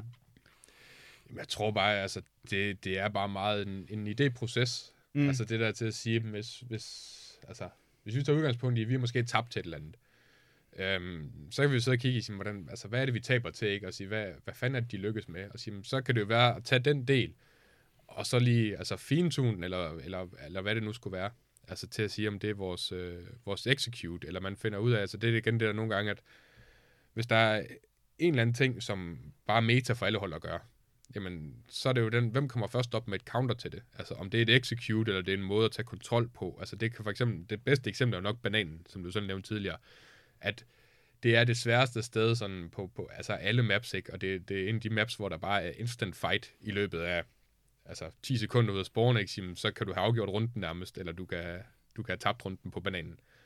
Og det er jo netop til at sige, der er jo sindssygt mange forskellige natesets. Altså til, jeg tror bare, at når vi løber ud, siger, vi har jo nok 4, 5, 6 forskellige måder at tage den på. Om vi gør det aggressivt, om det er den ene flash, det ene smokeset, det ene nateset, altså hvad fanden det skal være. Ikke? Sige, der er så mange forskellige ting. Og sige, så er det jo netop inde i det der med at sige, så skal man jo finde ud af til at sige, at det første, der kom, det var dengang, hvor altså, Astralis' storhedstid, det var bare, altså, det tror jeg næsten alle hold kaldte det Astralis-sættet, hvor du bare ligger altså, dobbelt molo og en dyb smoke, så du sikrer sig, at de kan ikke stå nogen steder. Og det tog folk lang tid at finde ud af, at sige, hvordan fanden counter vi det? Men så kom der lige pludselig et move, hvor folk begynder at smoke af i midten. Sådan at det kan godt være, at du bønder dine nades på det der, men du får ikke noget kontrol, eller du får ikke noget info på det, fordi de kan egentlig stadigvæk spille inde ved træet, eller de kan spille inde i Kina eller et eller andet dernede, så du får ikke den der info på det. Så skulle man jo så finde ud af, hvad gør vi, altså, hvad gør man så? Så kom der, jeg tror, det kalder det en fanatic smoke. Jamen, så begyndte du at smoke bilen af, som T, altså helt nede fra bunden af sporen. Bare sådan, der gør, at så kan de heller ikke komme ud. Og så kan det godt være, at de smider 2 molos ned, men de kan ikke komme ud og spotte dig alligevel. For så har de bare brugt deres utility på det. Så det er jo sådan et sted, hvor det der med, at man sådan skal sidde og tænke ind i hele tiden, og sige, hvad dør vi på, og hvad taber vi på? Og det går nok irriterende, det der, ikke? At sige, hvad kan vi gøre for, at det ikke sker? Altså det samme som at sige sådan noget som yard smokes på nuke. Altså til at sige, jeg ved ikke, hvor lang tid det gik, før at folk tænkte det med, at vi kan da bare ødelægge den der væg med at kaste en molo her. Ja, altså bare kaste en molo secret, eller hvad? Ja, eller lægge den der ved røde container, ja, ikke? Så når den lander, ikke, så er der et eller andet stor gap mellem de der 2 smokes, der skulle lukke hele væggen over til secret. Og sige, når det så begyndte at blive en ting, jamen så kom der jo lige pludselig nye variationer af de der yard smokes. så kom der jo bare dem, der lå altså foran, 5 meter længere fra ham. Ved main, eller hvad den hedder. Og så fandt folk jo en counter til det, så begynder de at mulle oven på, på gaten der, sådan at når den ene smoke lander deroppe, så laver du også et gap. Så var der jo sjovt nok en tredje måde at lave smokes på os. Altså, til at det er jo egentlig bare det, når man sidder i processen, og til at sige, hvor afhængig af, hvor idérig både en selv og en spiller så er, jamen så er det der nogle gange bare med at smide idéer i luften. Sige, kan vi gøre det her, ikke? Kunne der være et play omkring det her? Og sige, så vil vi godt sidde og bruge en halv time på at nørde, eller hvor vi siger, nej, det kunne vi sgu ikke bruge til noget. Eller også, så finder man en anden genial ting, og siger, ja, det er jo sgu egentlig meget fedt, det her. Altså, det er den der til at tænke lidt ud, altså til at sige, jeg tror mange gange, så kommer jeg med meget skæve idéer. Hvor at så nogle gange, så har spilleren den der, så, nej, og så særligt den sætning, jeg så godt kan lide, det er mange gange det der, det er der ikke andre, der gør. Og så er det bare at sige, nej, men skulle vi så ikke, altså, er det fordi, at det er så dumt, eller er det bare fordi, folk ikke har tænkt det? Altså, det kan være alt fra retake smokes, eller hvad det skulle være, ikke? Altså, det der til at skabe plads, hvor at så er det jo sådan lidt afhængig af, hvor åbne og hvor frisk din spiller er på at prøve det. Fordi det kan også være, at det kommer til at se røvdumt ud. Ja, og det er timer, der bliver brugt jo også. Ja, altså. Det er det ikke. Men det er nødt til at sige, at jeg vil hellere have, at folk bare spytter idéerne afsted, og så kan vi sådan afskrive dem og sige, nej, det virker sgu ikke. Eller også, jo, lad os da prøve det her, det kunne sgu være meget sjovt. Altså til at sige, jeg har stadigvæk en idé, jeg har leget med i lang tid, som jeg har aldrig lukket nogen spillere til at køre det nu, men det er sådan noget med at run boost 2 mand igennem smoke og så videre. Men nu ser jeg en dag for at overtale spillerne til at i dag ser den til en major eller et eller andet. Ja. Det er sindssygt. Når jeg hører det der, du beskriver her, hele den her kreative proces, det er at finde moves, både at reagere på et meta, men også at ligesom prøve at skabe sit eget meta, om man vil. Altså det gør bare mig helt overbevist om, at Counter-Strike er en af verdens bedste sportsgrene. Fordi den form for uanede mængder af kreativitet og friheder til at prøve idéer af, og netop det her fuldstændig vanvittigt hurtigt evolving meta. Altså det synes jeg er, det synes jeg bare er så fedt, mand. Og det altså det jeg havde jo et spørgsmål også her forberedt til i dag. Det med sådan, hvad er det der gør Counter-Strike til så succesfuldt et spil? Der er jo masser af computerspil derude. Altså hvad er det? Og jeg tror det er i hvert fald en del af det. Det er at den der med at det er virkelig en sportsgren, som er så åben på en eller anden måde. Det var også det du selv sagde, ikke? Det er et meget simpelt egentlig på mange måder præmis du har. Men fordi det er så simpelt, så kan du også gøre, hvad du vil. Ja. Ikke? Altså, det er mega fedt. Jo, men altså, jeg plejer at bruge sætningen sådan til spillerne også til at sige, at CS er ikke mere avanceret end det der, kan vi trade os ud af situationerne, ikke? Og kan vi komme ind på et site, så er det egentlig bare, altså, så skal vi bare stå rigtigt og kunne lukke et afterplan, hvis det er det. Men også bare til at sige det der nogle gange med, at man vil gerne gøre det smart og avanceret, ikke? Sige, men så sidder du og ser Astralis, Na'Vi, Gambit, ikke? Og siger, så ser du, de kører en default, og så tager de to lige lang kontrol, og han tager kort kontrol, og de gør det der, ikke? Hvor man også bare kan sige nogle gange, sige, hvad er det svageste punkt på mappet?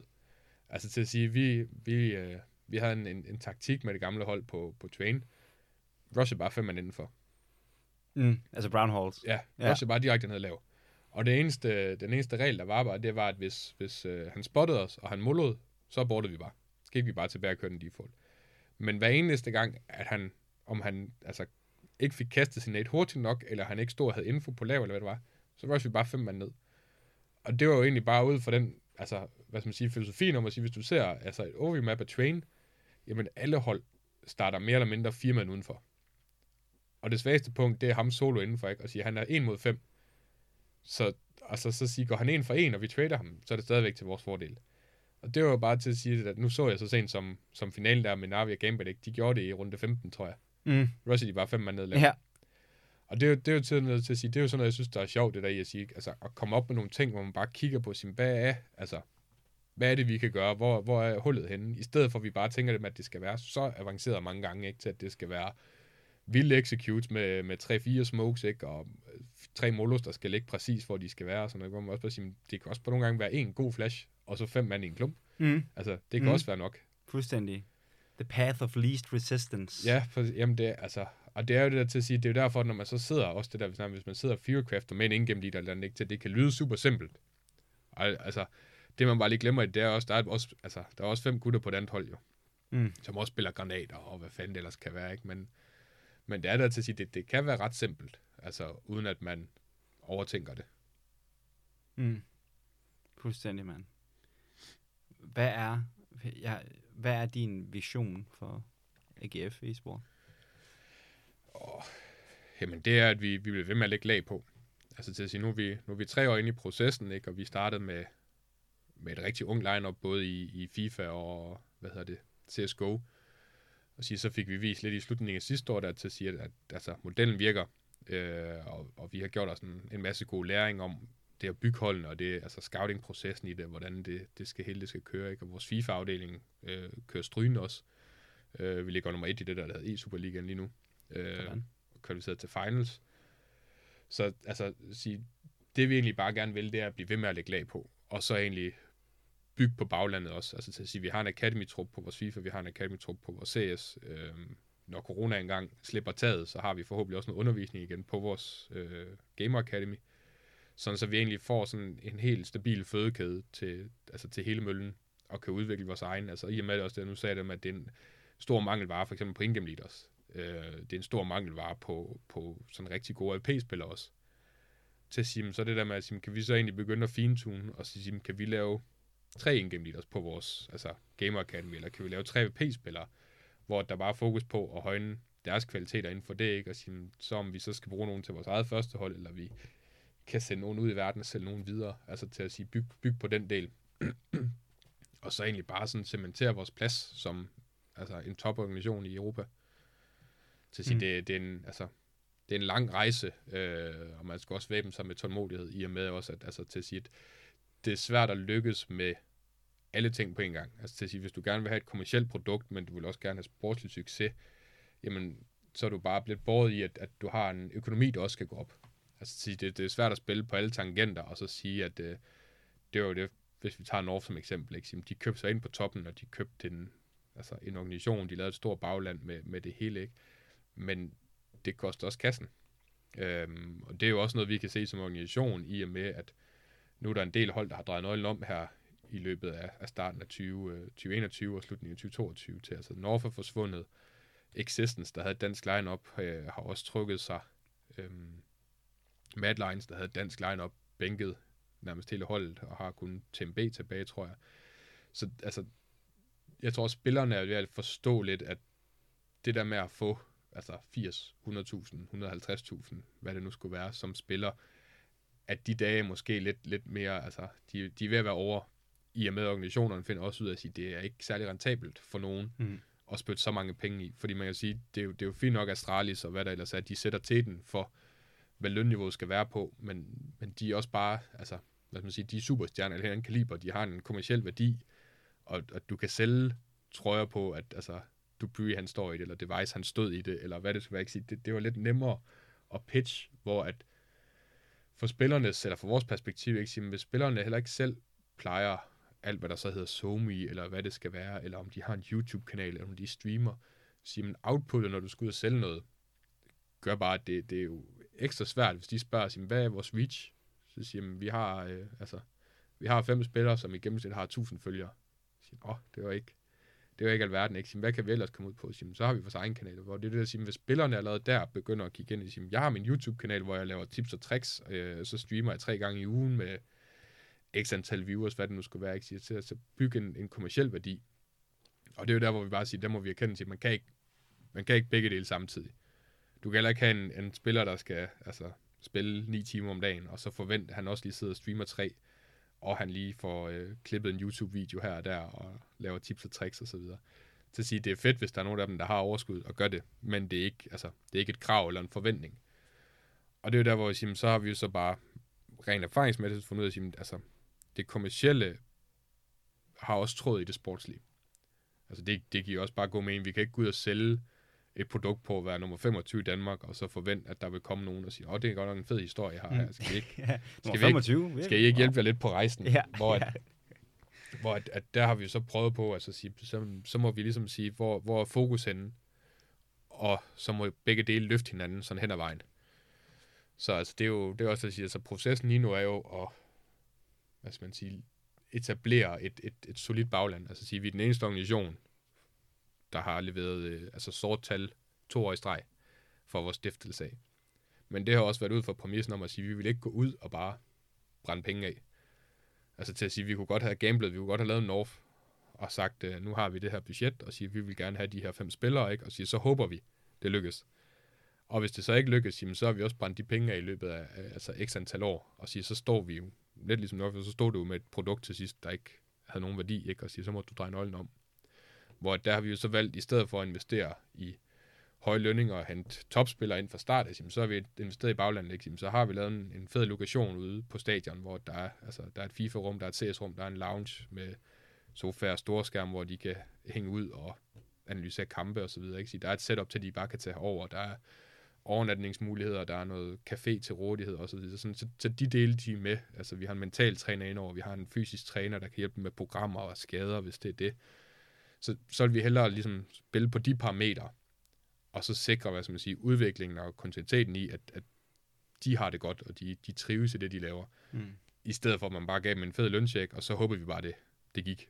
Og hvis det så ikke gjorde det, så var vi egentlig ikke blevet klogere i vores egen proces, udover bare, at så vil vi nok lave en fejlsegning. Så prøver vi bare en ny. Så det har jo været vores filosofi i, at det der ligesom at bygge det stille og roligt. Altså, vi lærer hen ad vejen, spillerne lærer hen ad vejen. Alle bliver klogere, alle bliver bedre. Du, jeg bliver helt... Jeg bliver helt imponeret over at høre dig sidde og artikulere det her, fordi jeg synes, det lyder som så god en approach til det. Det lyder som en approach, som du selv siger, der tillader, at man som en novicer, kan man sige, inden for det at bygge en sportsorganisation op, at den kaliber I hvert fald sigter efter, giver jer tid til at lære, hvad det er. Det virker til at være en resultatfokuseret approach, der går ind og siger, hvordan kan vi lave et hold, der kan blive et vinderhold? Jamen, hvordan gør vi det? Jamen, vi investerer i forholdene for spillerne. Lad os gøre det til et godt sted at være en atlet. Ja. E-atlet, hvis det er det, man kan bruge om det, ikke? Altså sådan, at det virker til at være, at jeres fokus ligger de helt rigtige steder. Altså, og nu snakker du også om det her med det kommercielle, ikke? Jamen, det er rigtigt. Det kan godt være, at I ikke... Fordi jeg kendte for eksempel ikke jeres organisation. Jeg hørte om det igennem en ven. Ja. Det kan godt være, at I ikke er på alle busstoppesteder og så videre og så videre. Men det virker så også til, når man så finder ud af, hvem I er, så finder man også ud af, at der er faktisk en solid organisation her. Jeg vidste for eksempel heller ikke, at de havde været top 40 i verden, vel? Altså, sådan, det virker til, at der er sådan, ja, en meget fornuftig, sådan, organisk tankegang om, hvad det skal være. At der også er en, man kan sige, måske sådan lidt mere langsigtet approach, ikke? At ja. Nu er det ikke sådan, her kommer vi ligesom North, ikke? Og så, fordi problemet med den approach, det er jo også, hvis du kommer ud på den måde, ikke? Du kommer ud som fucking silverbacken, hvad så er de nye konger? Ja. Jamen, hvis du ikke vinder, ja, lige præcis. Så står du og ser super dum ud, ikke? Ja. Ja, men det man siger, altså alle elsker en underdog-story, altså i alle henseender. Altså til at sige, at det er fedt, når man så lykkes, men man så siger, når vi så ikke lykkes, så er det jo, så er det jo heller ikke, fordi vi bliver brændt på bålet, fordi at vi har altså store armbevægelser og sagt, nu bliver vi top 10 i verden, ikke, når vi laver det her lineup. Altså siger vi sådan forholdsvis realistiske om, hvad vi kan lykkes med, og så også altså tidshorisonten og hvordan vi gør det. Så altså at sige, den var igennem. Altså i vores, hvad skal man sige, rejse indtil videre med de der 3 år, vi sådan har eksisteret, men det, altså, der har vi fået bygget et godt fundament, og vi har en god relation, mig og direktøren imellem os, til at sige, altså, hvad retning vi gerne vil i. Vi har en fed bestyrelse, som er engageret i det, og nogle kloge hoveder der også, der kan råde og vejlede.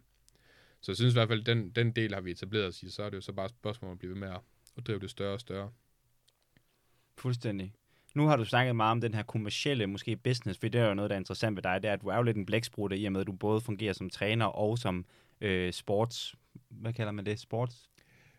Altså, vi kalder det head of e-sport, men head det er nok e-sport, ja. Eller mindre en sportschef. Ja, sportschef, altså. Det er det der ord, ja, præcis. Men, og jeg synes, at du snakker også om, at, at de her 2 spor flyder lidt sammen, ikke? Men hvad nu, hvis vi kigger på den lidt mere sådan rene sportslige vision for det? Hvad har du der af tanker? Altså, hvor er det, du gerne vil have, I skal hen? Hvor skal I være om 5 år? Og måske også, jeg synes, noget, der er interessant, det er, at du har snakket om, at I har udviklet de her talenter, som I har så solgt videre. Altså, er det frustrerende for dig på den måde, at man står, og så kan man bygge, altså sådan, og prøver du, altså tør du overhovedet at lade dig selv tænke over en sportslig version, hvis du ved, jamen jeg skal vision, hvis du ved, at lige når det begynder at blive godt, jamen så skal hele lortet bare sælges for at få sorte tal, på en eller anden måde?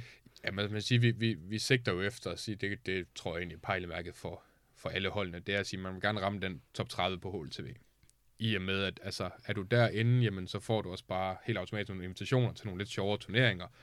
Og så man siger, mange af holdene, når man først kommer ind, så er det meget, altså, så er det nemt at ligesom etablere sig som en fast inventar, fordi netop så har du de turneringer, du skal spille. Altså til at sige, at hvis man kigger top 10 eller top 15, jamen, siger, mange af holdene, lad os bare sige, tag Astralis nu, ikke? De kommer nok til at kunne holde deres top 5-placering, uanset om de vinder eller taber meget, meget længe. Fordi de bliver jo så nok ved med at være med i de sjoveste turneringer, ikke? Og sige en enkelt sejr her og der, eller hvad det skulle være, ikke? Så får du også bare x antal point, og så ryger du ikke bare lige sådan ud. Altså ved, at de turneringer, som ligger i deres leje, både med præmiepenge og deltagende hold, de giver bare så mange point. Så når du først er ligesom inde i varmen, så bliver du det også. Så at sige, vores første sådan sportsmål, det er at sige, at vi vil ramme en top 30. En ren tidshorisont på det, vil jeg sige, altså et års tid fra nu af, skal den ligesom være lykkes, hvor vi står henad. Og sige, jamen, så har vi jo så, i forhold til det, du nævner med rent spillersalg, jamen der har vi kigget ind i at sige, jamen, det er jo fint at lykkes med den del. Vi fik vist, at vores, hvad skal man sige, tilgang og approach til det, den fungerede, og vi kunne udvikle de talenter, vi nu havde. Så sad vi jo så også med diskussionen, da vi så ligesom fik solgt de to tilbageværende af de der 2-15-årige, vi startede med, så også bare sige, altså, er det her sjovt i længden? I og med, altså sige, som du selv siger, jamen, henter vi så 2 nye talenter, ikke, og bruger 2 år måske på at bygge dem op, og så sælge dem igen, og så starter vi fra scratch her. Så sagde han, vi vil også gerne kunne fastholde en sportslig performance. Og det blev jo så et mix i, at vi ligesom fik et academy på, og vi fik et førstehold, der rent faktisk skulle gå fuld tid.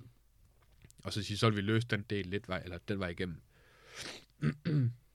Og ellers så har vi jo så kigget ind i, at når vi så har tilbudt dem det setup, vi har, så har vi jo så også en forventning om, at vi har nogle aftaler og noget på dem, og nogle buyout-optioner og klausuler, sådan, der gør, at vi ikke bare lige mister dem, i hvert fald lige så nemt, som vi gjorde tidligere. Til at sige, at alt følges jo ad, og sige, at det, der er svært i at være en udviklingsklub, det er jo netop at sige, at hvis dit prismærke på spillerne er lavt, jamen, så den tid og energi og ren økonomi, vi har investeret i en spiller, skal jo helst også have et output i den anden ende. I og med, at hvis vi sælger, jamen, så skal vi også stå et sted, hvor så kan vi gå ud og hente en ny. Og det har jo været igen også en læringsproces for os, og også for spillerne i, at ligesom anerkende værdien af, at sige, hvorfor er et buyout det er? Fordi mange af dem vil jo bare gå op og så sige, men i hvert fald en tidlig filosofi fra spillernes side, var bare at sige, at jeg får det her i løn, så må mit buyout være det her. Og der er bare sådan, det er ikke så sort-hvidt, fordi vi investerer væsentligt mere i jer, end bare en lønseddel. Og netop også det der at sige, altså, om det er fra en indgemmelig perspektiv eller midt, men netop chancen for, eller viden om, at hvis vi performer, så bliver vi nok amputeret i løbet af meget kort tid. Altså, den er også svær hele tiden at have i baghovedet. Så det er jo både en problemstilling, hvor man siger, man laver et buyout ud fra, at spillerne har en vis form for sikkerhed. Vi har en vis form for sikkerhed i med, at vi ikke bare mister spillere, men også, at de ved, at det, vi bygger, det er langtidssigtet. Så når det går godt, ikke, så har vi brugt 3 måneder og siger, kæft, vi er gode nu, ikke, siger, jamen, jeg har lige solgt 2, så nu prøver vi at starte forfra en gang til. Det vil også helt automatisk demotivere på den lange bane. Så det har været sådan en god læringsproces for os, også for spillerne, også det jeg nævnte før, med, at så spillerne har fået et væsentligt større indblik i, at det heller ikke er så sort-hvidt mere. Altså til at sige, at der er noget bagved det, ikke? Og sige, der er nogen, der skal have en organisation til at fungere også, og der er nogen, der skal få det til at løbe rundt, fordi det er dem, der ligesom spytter i jer i, at de kan gøre det, I gør.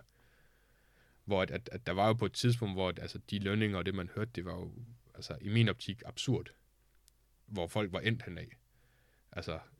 I og med at sige, når du hørte spillere, hvor man tænkte, hold da op, er han det værd, ikke? Til at sige, hvis du... Ja, nu er vi ikke nogen navn, men når du hører lønninger på 60, 70, 80.000, ikke? For spillere, hvor man tænkte, jamen, det er jo ikke engang et top 30-hold, det der næsten, ikke? Sådan, når man kiggede ind på det, og tænkte, det var godt nok voldsomt. Til at sige, der var vi jo... aldrig i nærheden af, overhovedet, til at sige, det er jo... Og der bliver man voldsomt overrasket, når man så hører de der ting, men det så også begyndt at skalere ned nu. Til at sige, at organisationerne er begyndt måske at trække nogle hårde linjer. Nu kan du se, Cloud9 var den sidste organisation, som satsede virkelig stort, og havde den der approach, hvor han gik ud og meldte ud offentligt, hvad deres aftaler lå på, både med løn og buyouts og længde og alt sådan noget, ikke? Hvor at folk var jo også nogle gange målløse over at sige, hold da op, det er sat med nogle vilde beløb. I kører her ikke til, at de så drejer nøglen om efter 3-4 måneder. Hvor, nu ved jeg ikke, hvordan det ender med at gå for dem, ikke? Og hvor meget de kan sælge spillerne ud fra, men det har været dyrt. Det har været dyrt lærepenge på, at de troede, de kunne skabe et eller andet, om de så afskriver det til, at det var coronas skyld, eller hvad det var, det ved jeg ikke. Men der har været et eller andet, der... Alt er coronas skyld, man. Ja, der har været et eller andet, der i hvert fald ikke er lykkedes i forhold til deres sammensætning, eller hvad forventningerne var. Og det er jo også der at sige, at det, man kan sige, den positive i det, det er en ting, det er, at han går lidt ud offentligt med det, men det negative, det er også, at folk, de ser de der vilde prismarkader på spillerne og lønninger, hvor man også bare tænker, at det er jo, altså, hvis du sammenligner det med et fuldtidsjob, ikke, og den kommercielle værdi, altså til at sige, jeg vil forstå sådan en som Device, fordi at han har det brand, han har, eller Simple for den sags skyld, eller Sai Wu, altså til at sige, de kan generere noget, altså til at sige, hvis de står med din mus, eller de står med din CPU, eller din jak, eller et eller andet, ikke? Altså til at sige, det har lidt salgsværdi, men altså, kigger du ned i de danske hold, ikke? Altså til at sige, vi sætter 5 AGF-gutter i en eller anden bestemt jak, eller et eller andet, det er jo ikke der, hvor at folk ud og tænker, damn, altså, den vil jeg gerne have fat i. Vil jeg gerne være. Ja. Så vi skal jo sælge os på hele pakken i, at det vi kan som klub og tilhørsforhold til den. Og det er jo i hvert fald, det er også en af de svære ting som klub, det er at sikre et tilhørsforhold til din klub, kontra til de spillere, der repræsenterer klubben. Sådan så dine fans, de ikke forsvinder, når din ene spiller så ryger. Og det er jo for eksempel der til at sige, altså, hvis man nu tog Device, ikke, det er jo ikke fordi, at alle Astralis' fans forsvinder, fordi han går til NiP og følger med derovre. Altså, de er jo stadigvæk så inkarnerede Astralis-fans nok, altså 90% af dem, så de eksisterer jo stadigvæk. Men der er det jo lidt sværere for de mindre klubber, om det ja, også eller de andre danske, altså til at sige, at hvis nogle af stjernespillerne forsvinder, så trækker de også bare helt automatisk noget af den altså, tiltrækningsværdi, du havde som klub med sig.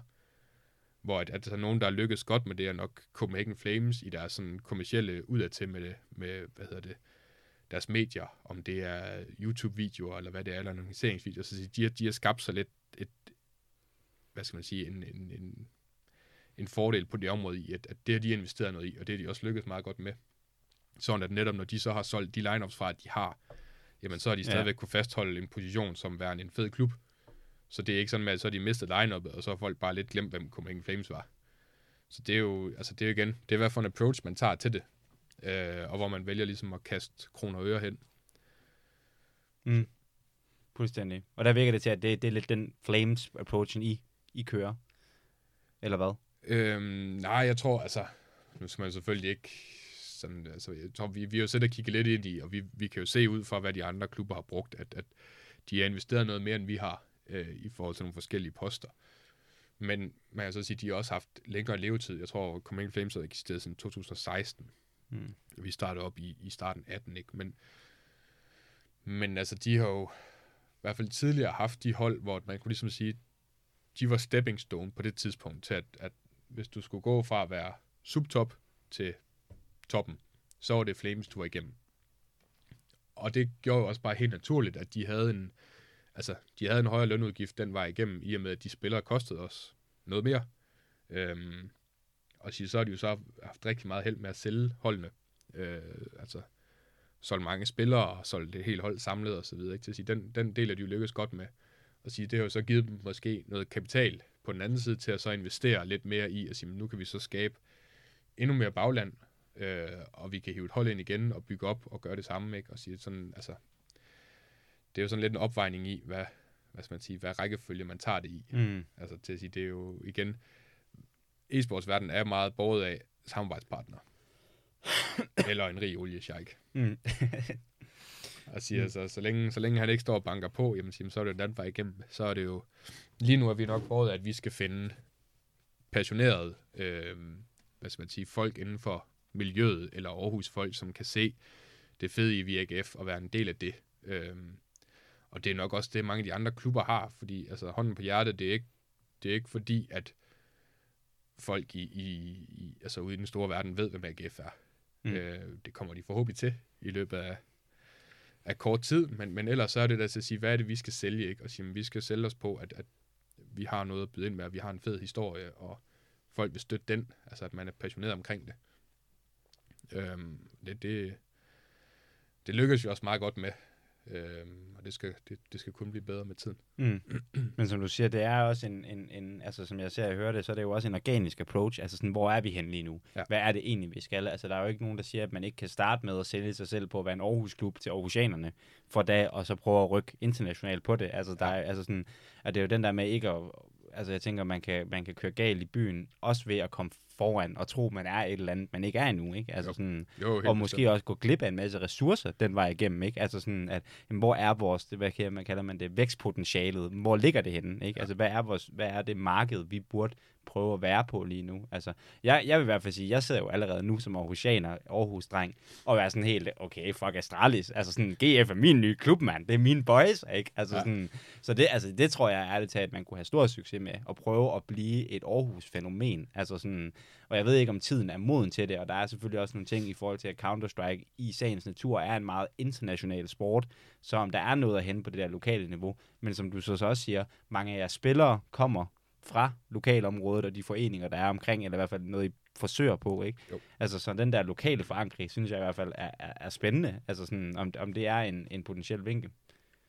Ja, men det er også derfor, man siger, altså, nu løb vi så ind i den kære corona der, som har spøgt i lidt over et år nu, i forhold til hele vores academy-tiltag og så videre, ikke? Men det er også til at sige, når det forhåbentlig toner ned igen, så har vi undervisningstilbud, ikke? Og siger, at vi har mulighed for at afholde altså, events og hvad vi ellers har herude, netop til at, altså, som du selv sagde nu, hvis du ikke vil eksistere, men, og det er jo selvfølgelig også på vores bord til at sige, men, hvordan får vi synligheden ud? Altså til at sige, at vi har nogle events og noget legnet op i byen også. Vi skal sgu da have AGF-menuen tilbage. AGF-menuen. Ja, men jeg tror, nu kommer der noget til at sige, at vi skulle have lavet noget sidste år med festugen også, altså til at sige, få noget synlighed, så folk rent faktisk ved, at vi eksisterer også, altså til at vi kommer den vej ud.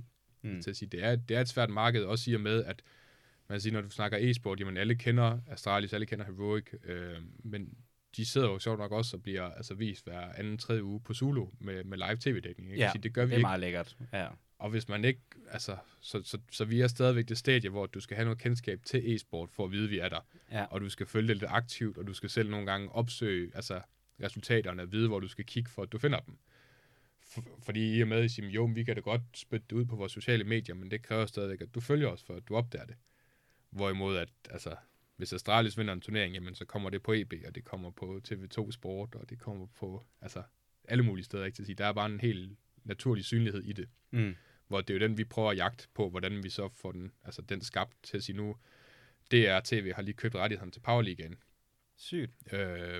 Til at de egentlig viser slutspil, de viste den sidste sæson, og den kommende sæson også, hvor det giver os jo lidt et kommercielt produkt i, så er det i hvert fald lidt nemmere at komme ud til her fra Danmark, i og med, at hvis finalen ligger fredag, ikke, i stedet for at de ser Disney-show, så vil søndag gerne se finalen på DR-TV, hvis det var det, så er forældrene lidt med den vej.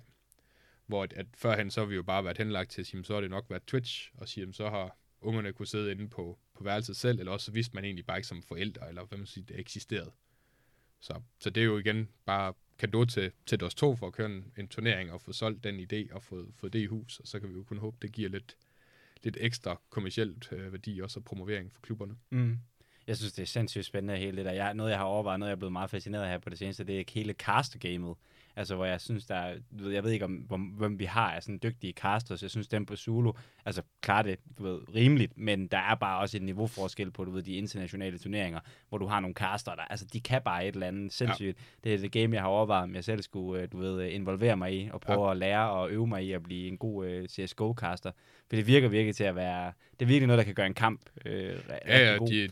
De kan jo sætte til den for, altså, til at sige, jeg har nogle gange, hvor man også sidder lidt, man ønskede lidt, at der var nogle flere sådan helt skarpe, altså CS-nørder i studiet, til at sige, Zulu har løst den meget godt nu, og de brugte Torben en hel del, som tidligere har gjort sig som in-game leader på højt niveau, også til at sige, han har den spilforståelse, der skal til nogle gange at forstå, hvad der måske lige sker i runderne, eller hvorfor det her, det var et fedt play, eller hvorfor det var værd highlight, hvor du ender nogle gange ud med, at der er bare mange ting, der bliver misset, altså som er fede detaljer, fordi at enten så er der travlt med noget andet, eller også, så spotter man det egentlig ikke, fordi man vidste ikke lige, hvorfor de gjorde det her. Altså, den kunne man godt savne nogle gange. Men ja, det er helt sikkert dem, der er med til at skabe en kamp også. Mm, på mange måder, ja. Og også, altså, jeg vil sige, det der måske også sådan kan... Altså, der er også nogle gange, altså den der danske sådan jantelovsagtige, sådan, at der kan også godt nogle gange lidt mangle noget karisma i CSGO-miljøet, ikke? Altså, fordi det er jo lidt sådan, ja, nogle nørder på den måde, der sidder, ikke? Og synes, det er fedt.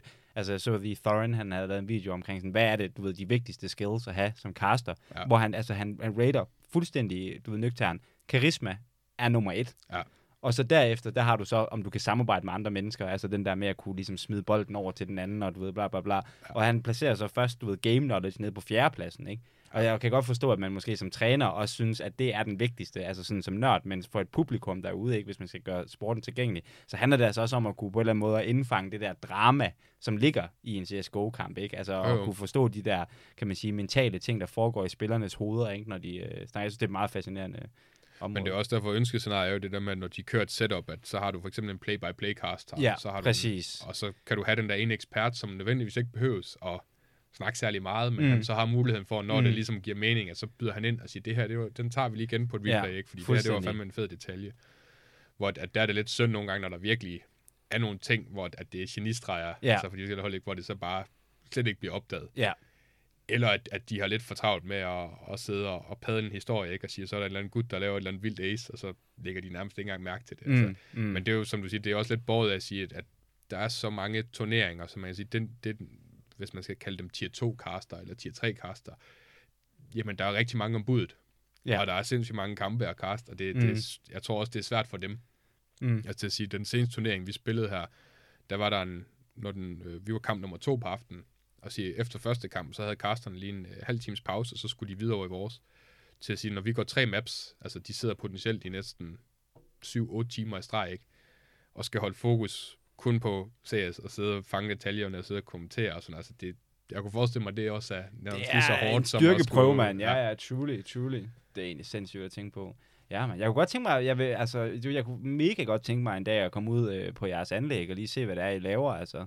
Og jeg er jo bare i forhold til også det her med recheck. Altså jeg synes jo, og det er også noget, vi har snakket om ikke inden i dag, at noget af det, der mangler i en dansk kontekst for mig at se, det er altså et CSGO-show, som det her kommer til at hedde, CSGO-show. Det synes jeg er meget fedt navn. Altså et show, der ligesom laver noget content, der kan få lov at gå lidt mere i dybden, men som også kan på en eller anden måde komme fra en vinkel, der hedder, vi ved godt, du ved noget om CSGO, inden du kommer herind, ikke? Vi har stadigvæk lidt den her, synes jeg, approach, måske i en dansk kontekst, at det bliver meget sådan, har du hørt om Counter-Strike? Ikke sådan, du ved, Counter-Strike er altså ret fedt i virkeligheden, ikke sådan, man skal bare lige lære at forstå det, ikke? At der mangler lidt den der sådan, du ved, med et show, der er fortrolig med en viden, som lytteren har på forhånd, ikke? Og det er det, jeg synes jo kunne være fedt, altså at lave jo sammen med jeres organisation, ikke? Og måske med dig, eller hvem det nu kunne være, hvor man ligesom har det her show, der kører måske en gang om ugen, hver anden uge, hvor der er sådan en 2 timer lang diskussion for de der nørder, der er det. For jeg tror, der sidder så mange danskere derude, der faktisk der har det, der gerne vil have det. Altså, ja, og som også godt kunne tænke sig en større forståelse for, hvad der sker i dansk Counter-Strike. Ja, helt enig. Altså jeg vil sige, når man sad og kiggede ind i starten der, når man sad som i hvert fald, altså men en masse CS-viden, ikke? Og den måde Zulu startede ud på dem, så blev det også meget pædagogisk. Men det er jo igen, de skal jo sælge produkt til den almene dansker, der skal forstå, hvordan er en runde bygget op, hvad, altså, hvorfor er de 5 på hvert hold, hvad skal de, og så videre. Ikke? Til at sige, men der kunne man også godt få lidt den der, at sige, det er godt nok, vi er nede på et lavt niveau, men det vil jo sige, at deres tilgang har jo virket i og med, at seertallene er jo nærmest kun vokset, og det er jo nok også kado til, at de ligesom har favnet den del. Men derfor skærer det jo stadigvæk i hjertet, når vi så sidder og kalder en flashbang for en lysgranat eller en smoke. Altså til at sige, der må jeg jo gerne have, at vi holder terminologien i, at det er det her, det hedder. Og siger, så må man også give så meget altså, tiltro til, at seerne, de nok skal fange, at sige, når de har kaldt flashbang 3 gange, ikke? Når det er det, der gør ham helt hvid der, okay, det så er jeg med. Fordi det er jo nu, altså, nu ser jeg Super Bowl hvert år. Til at sige, der ville jeg jo også være ked af, hvis de ikke brugte terminologierne, hvis de sad og altså fordummede det ned til, at altså, og begyndte at bruge fordanskninger af, hvad det skulle være. Ikke? Til at sige, der vil jeg hellere have, at vi bare holder fast i det, det er. Og så skal folk egentlig nok fange det. Fordi jeg tror også, altså nu nævnte du tidligere, at sige, hvad der gør altså, Counter-Strike så attraktivt, også i forhold til altså, en seersport. Og det er jo nok, at det er så altså, fast-paced, som det er. Du får konstant action. Ikke? Det er 2 minutter, hvor du er sikker på, at der kommer til at ske noget. Altså, det er ikke en fodboldkamp, der går 0-0 på 90 minutter. Altså, der sker noget hele tiden, ikke? Og der er chance for highlights, fede plays, hvad det kunne være. Og sige så den del, og så også det der med at sige, det, jeg tror bare, det er nemt at forstå.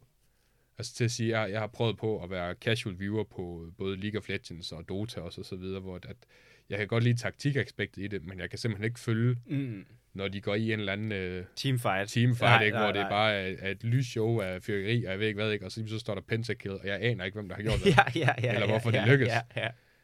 Hvor der man siger, der ses det. Hvor er sgu... jeg glad for at høre dig sige det der, fordi jeg har haft det præcis på den måde. Jeg har bare tænkt, at jeg er en retard eller hvad sådan. Ja, okay, nice. Og der er det jo 10 gange federe bare at se en CS-runde, hvor der kan du forstå, når han skød ham, der løb ind i hans ægtekone, ikke? Og så kan du jo se nogle gange, at hvis han så laver et voldsomt flik, så ved man, det er fedt. Hvor at det er jo der til at sige, at jo, hvis jeg virkelig nørdede ind i de andre spil, så ville jeg nok også fange den. Men det er jo der, hvor at der forventer du så noget af serien den anden vej igen, hvor at der ser CS nok bare rimelig plug and play til, at det kan de fleste i hvert fald altså forstå konceptet i. Så altså, den vej igennem bliver det nok også, altså bliver kun større, tror jeg. Altså nu ved jeg, nu kommer Astralis med det der setup, de har banket op i Tivoli med deres, jeg kan ikke huske, hvad de kalder det, in-game store. Okay. Store. Jeg tror, de skal have 120 computer eller et eller andet i Tivoli med altså et helt Astralis fancenter nærmest. Hvor man så kan komme ind og spille Counter-Strike også? Ja, jeg tror lidt, eller en netcafé med shops i og det hele. Okay. Så kommer til at ligge lige i hjertet af København i Tivoli. Ikke? Så, altså, det er jo igen, det de gør for dansk e-sport i forhold til at sprede budskabet og kendskabet, det er jo kæmpestort. Mm-hmm. Fuldstændig. Jamen, der er på mange måder som dansker, føler man da nok, man rider på den bølge, de har været med til at sætte i gang. Man kan også vende under og sige, at de ikke eksisterede dengang, hvor at ligesom bølgen tog fart, jamen, så er det heller ikke sikkert, at e-sport var altså i dansk regi, hvor det er. Altså både i forhold til undervisning og altså, det er jo helt vildt med, hvad efterskoler har, ikke? Og ungdomsskoler og foreninger og organisationer. Altså, til at sige, at havde Astralis ikke været flagskibet i det, jamen, så kunne det godt være, at vi var nået samme sted hen. Det har nok bare taget længere tid. Mm. Altså i og med, at den, altså, man siger, det kendskab, de fik spredt via deres succes, var jo enormt. Altså, og via de profiler, der også egentlig trådte ind i projektet og blev en del af det, det gjorde også bare lidt en ekstra anerkendelse af at sige, okay, det er ikke helt dumt det her, hvis det er sådan, hvad skal man sige, reelle sportsfolk. Witt, og, han vil, ja, altså reelle sportsfolk og altså reelle forretningsfolk også, som også går ind i det, ikke? Til at sige, de kan se en værdi og en, hvad skal man sige, et mål med at drive det her. Så det er jo lidt sådan et klap på skulderen, eller en forsikring om, at det er ikke helt tosset det her. Altså til at sige, der må være et eller andet, hvis der er så mange, der vælger at støtte op om det. 100. Så altså et lille skud til dem. Ja, men helt sikkert skud til at starte. Ja. For den del. Fuldstændig, mand. Nå, men jeg ved ikke, jeg har sgu ikke så meget mere at spørge om. Jeg synes, vi kom rigtig godt omkring. Er det ikke bare det, mand? Det tænker jeg. Super. Jamen, tusind tak, fordi du ville komme, Rasmus. Det var en stor fornøjelse. Det var så lidt.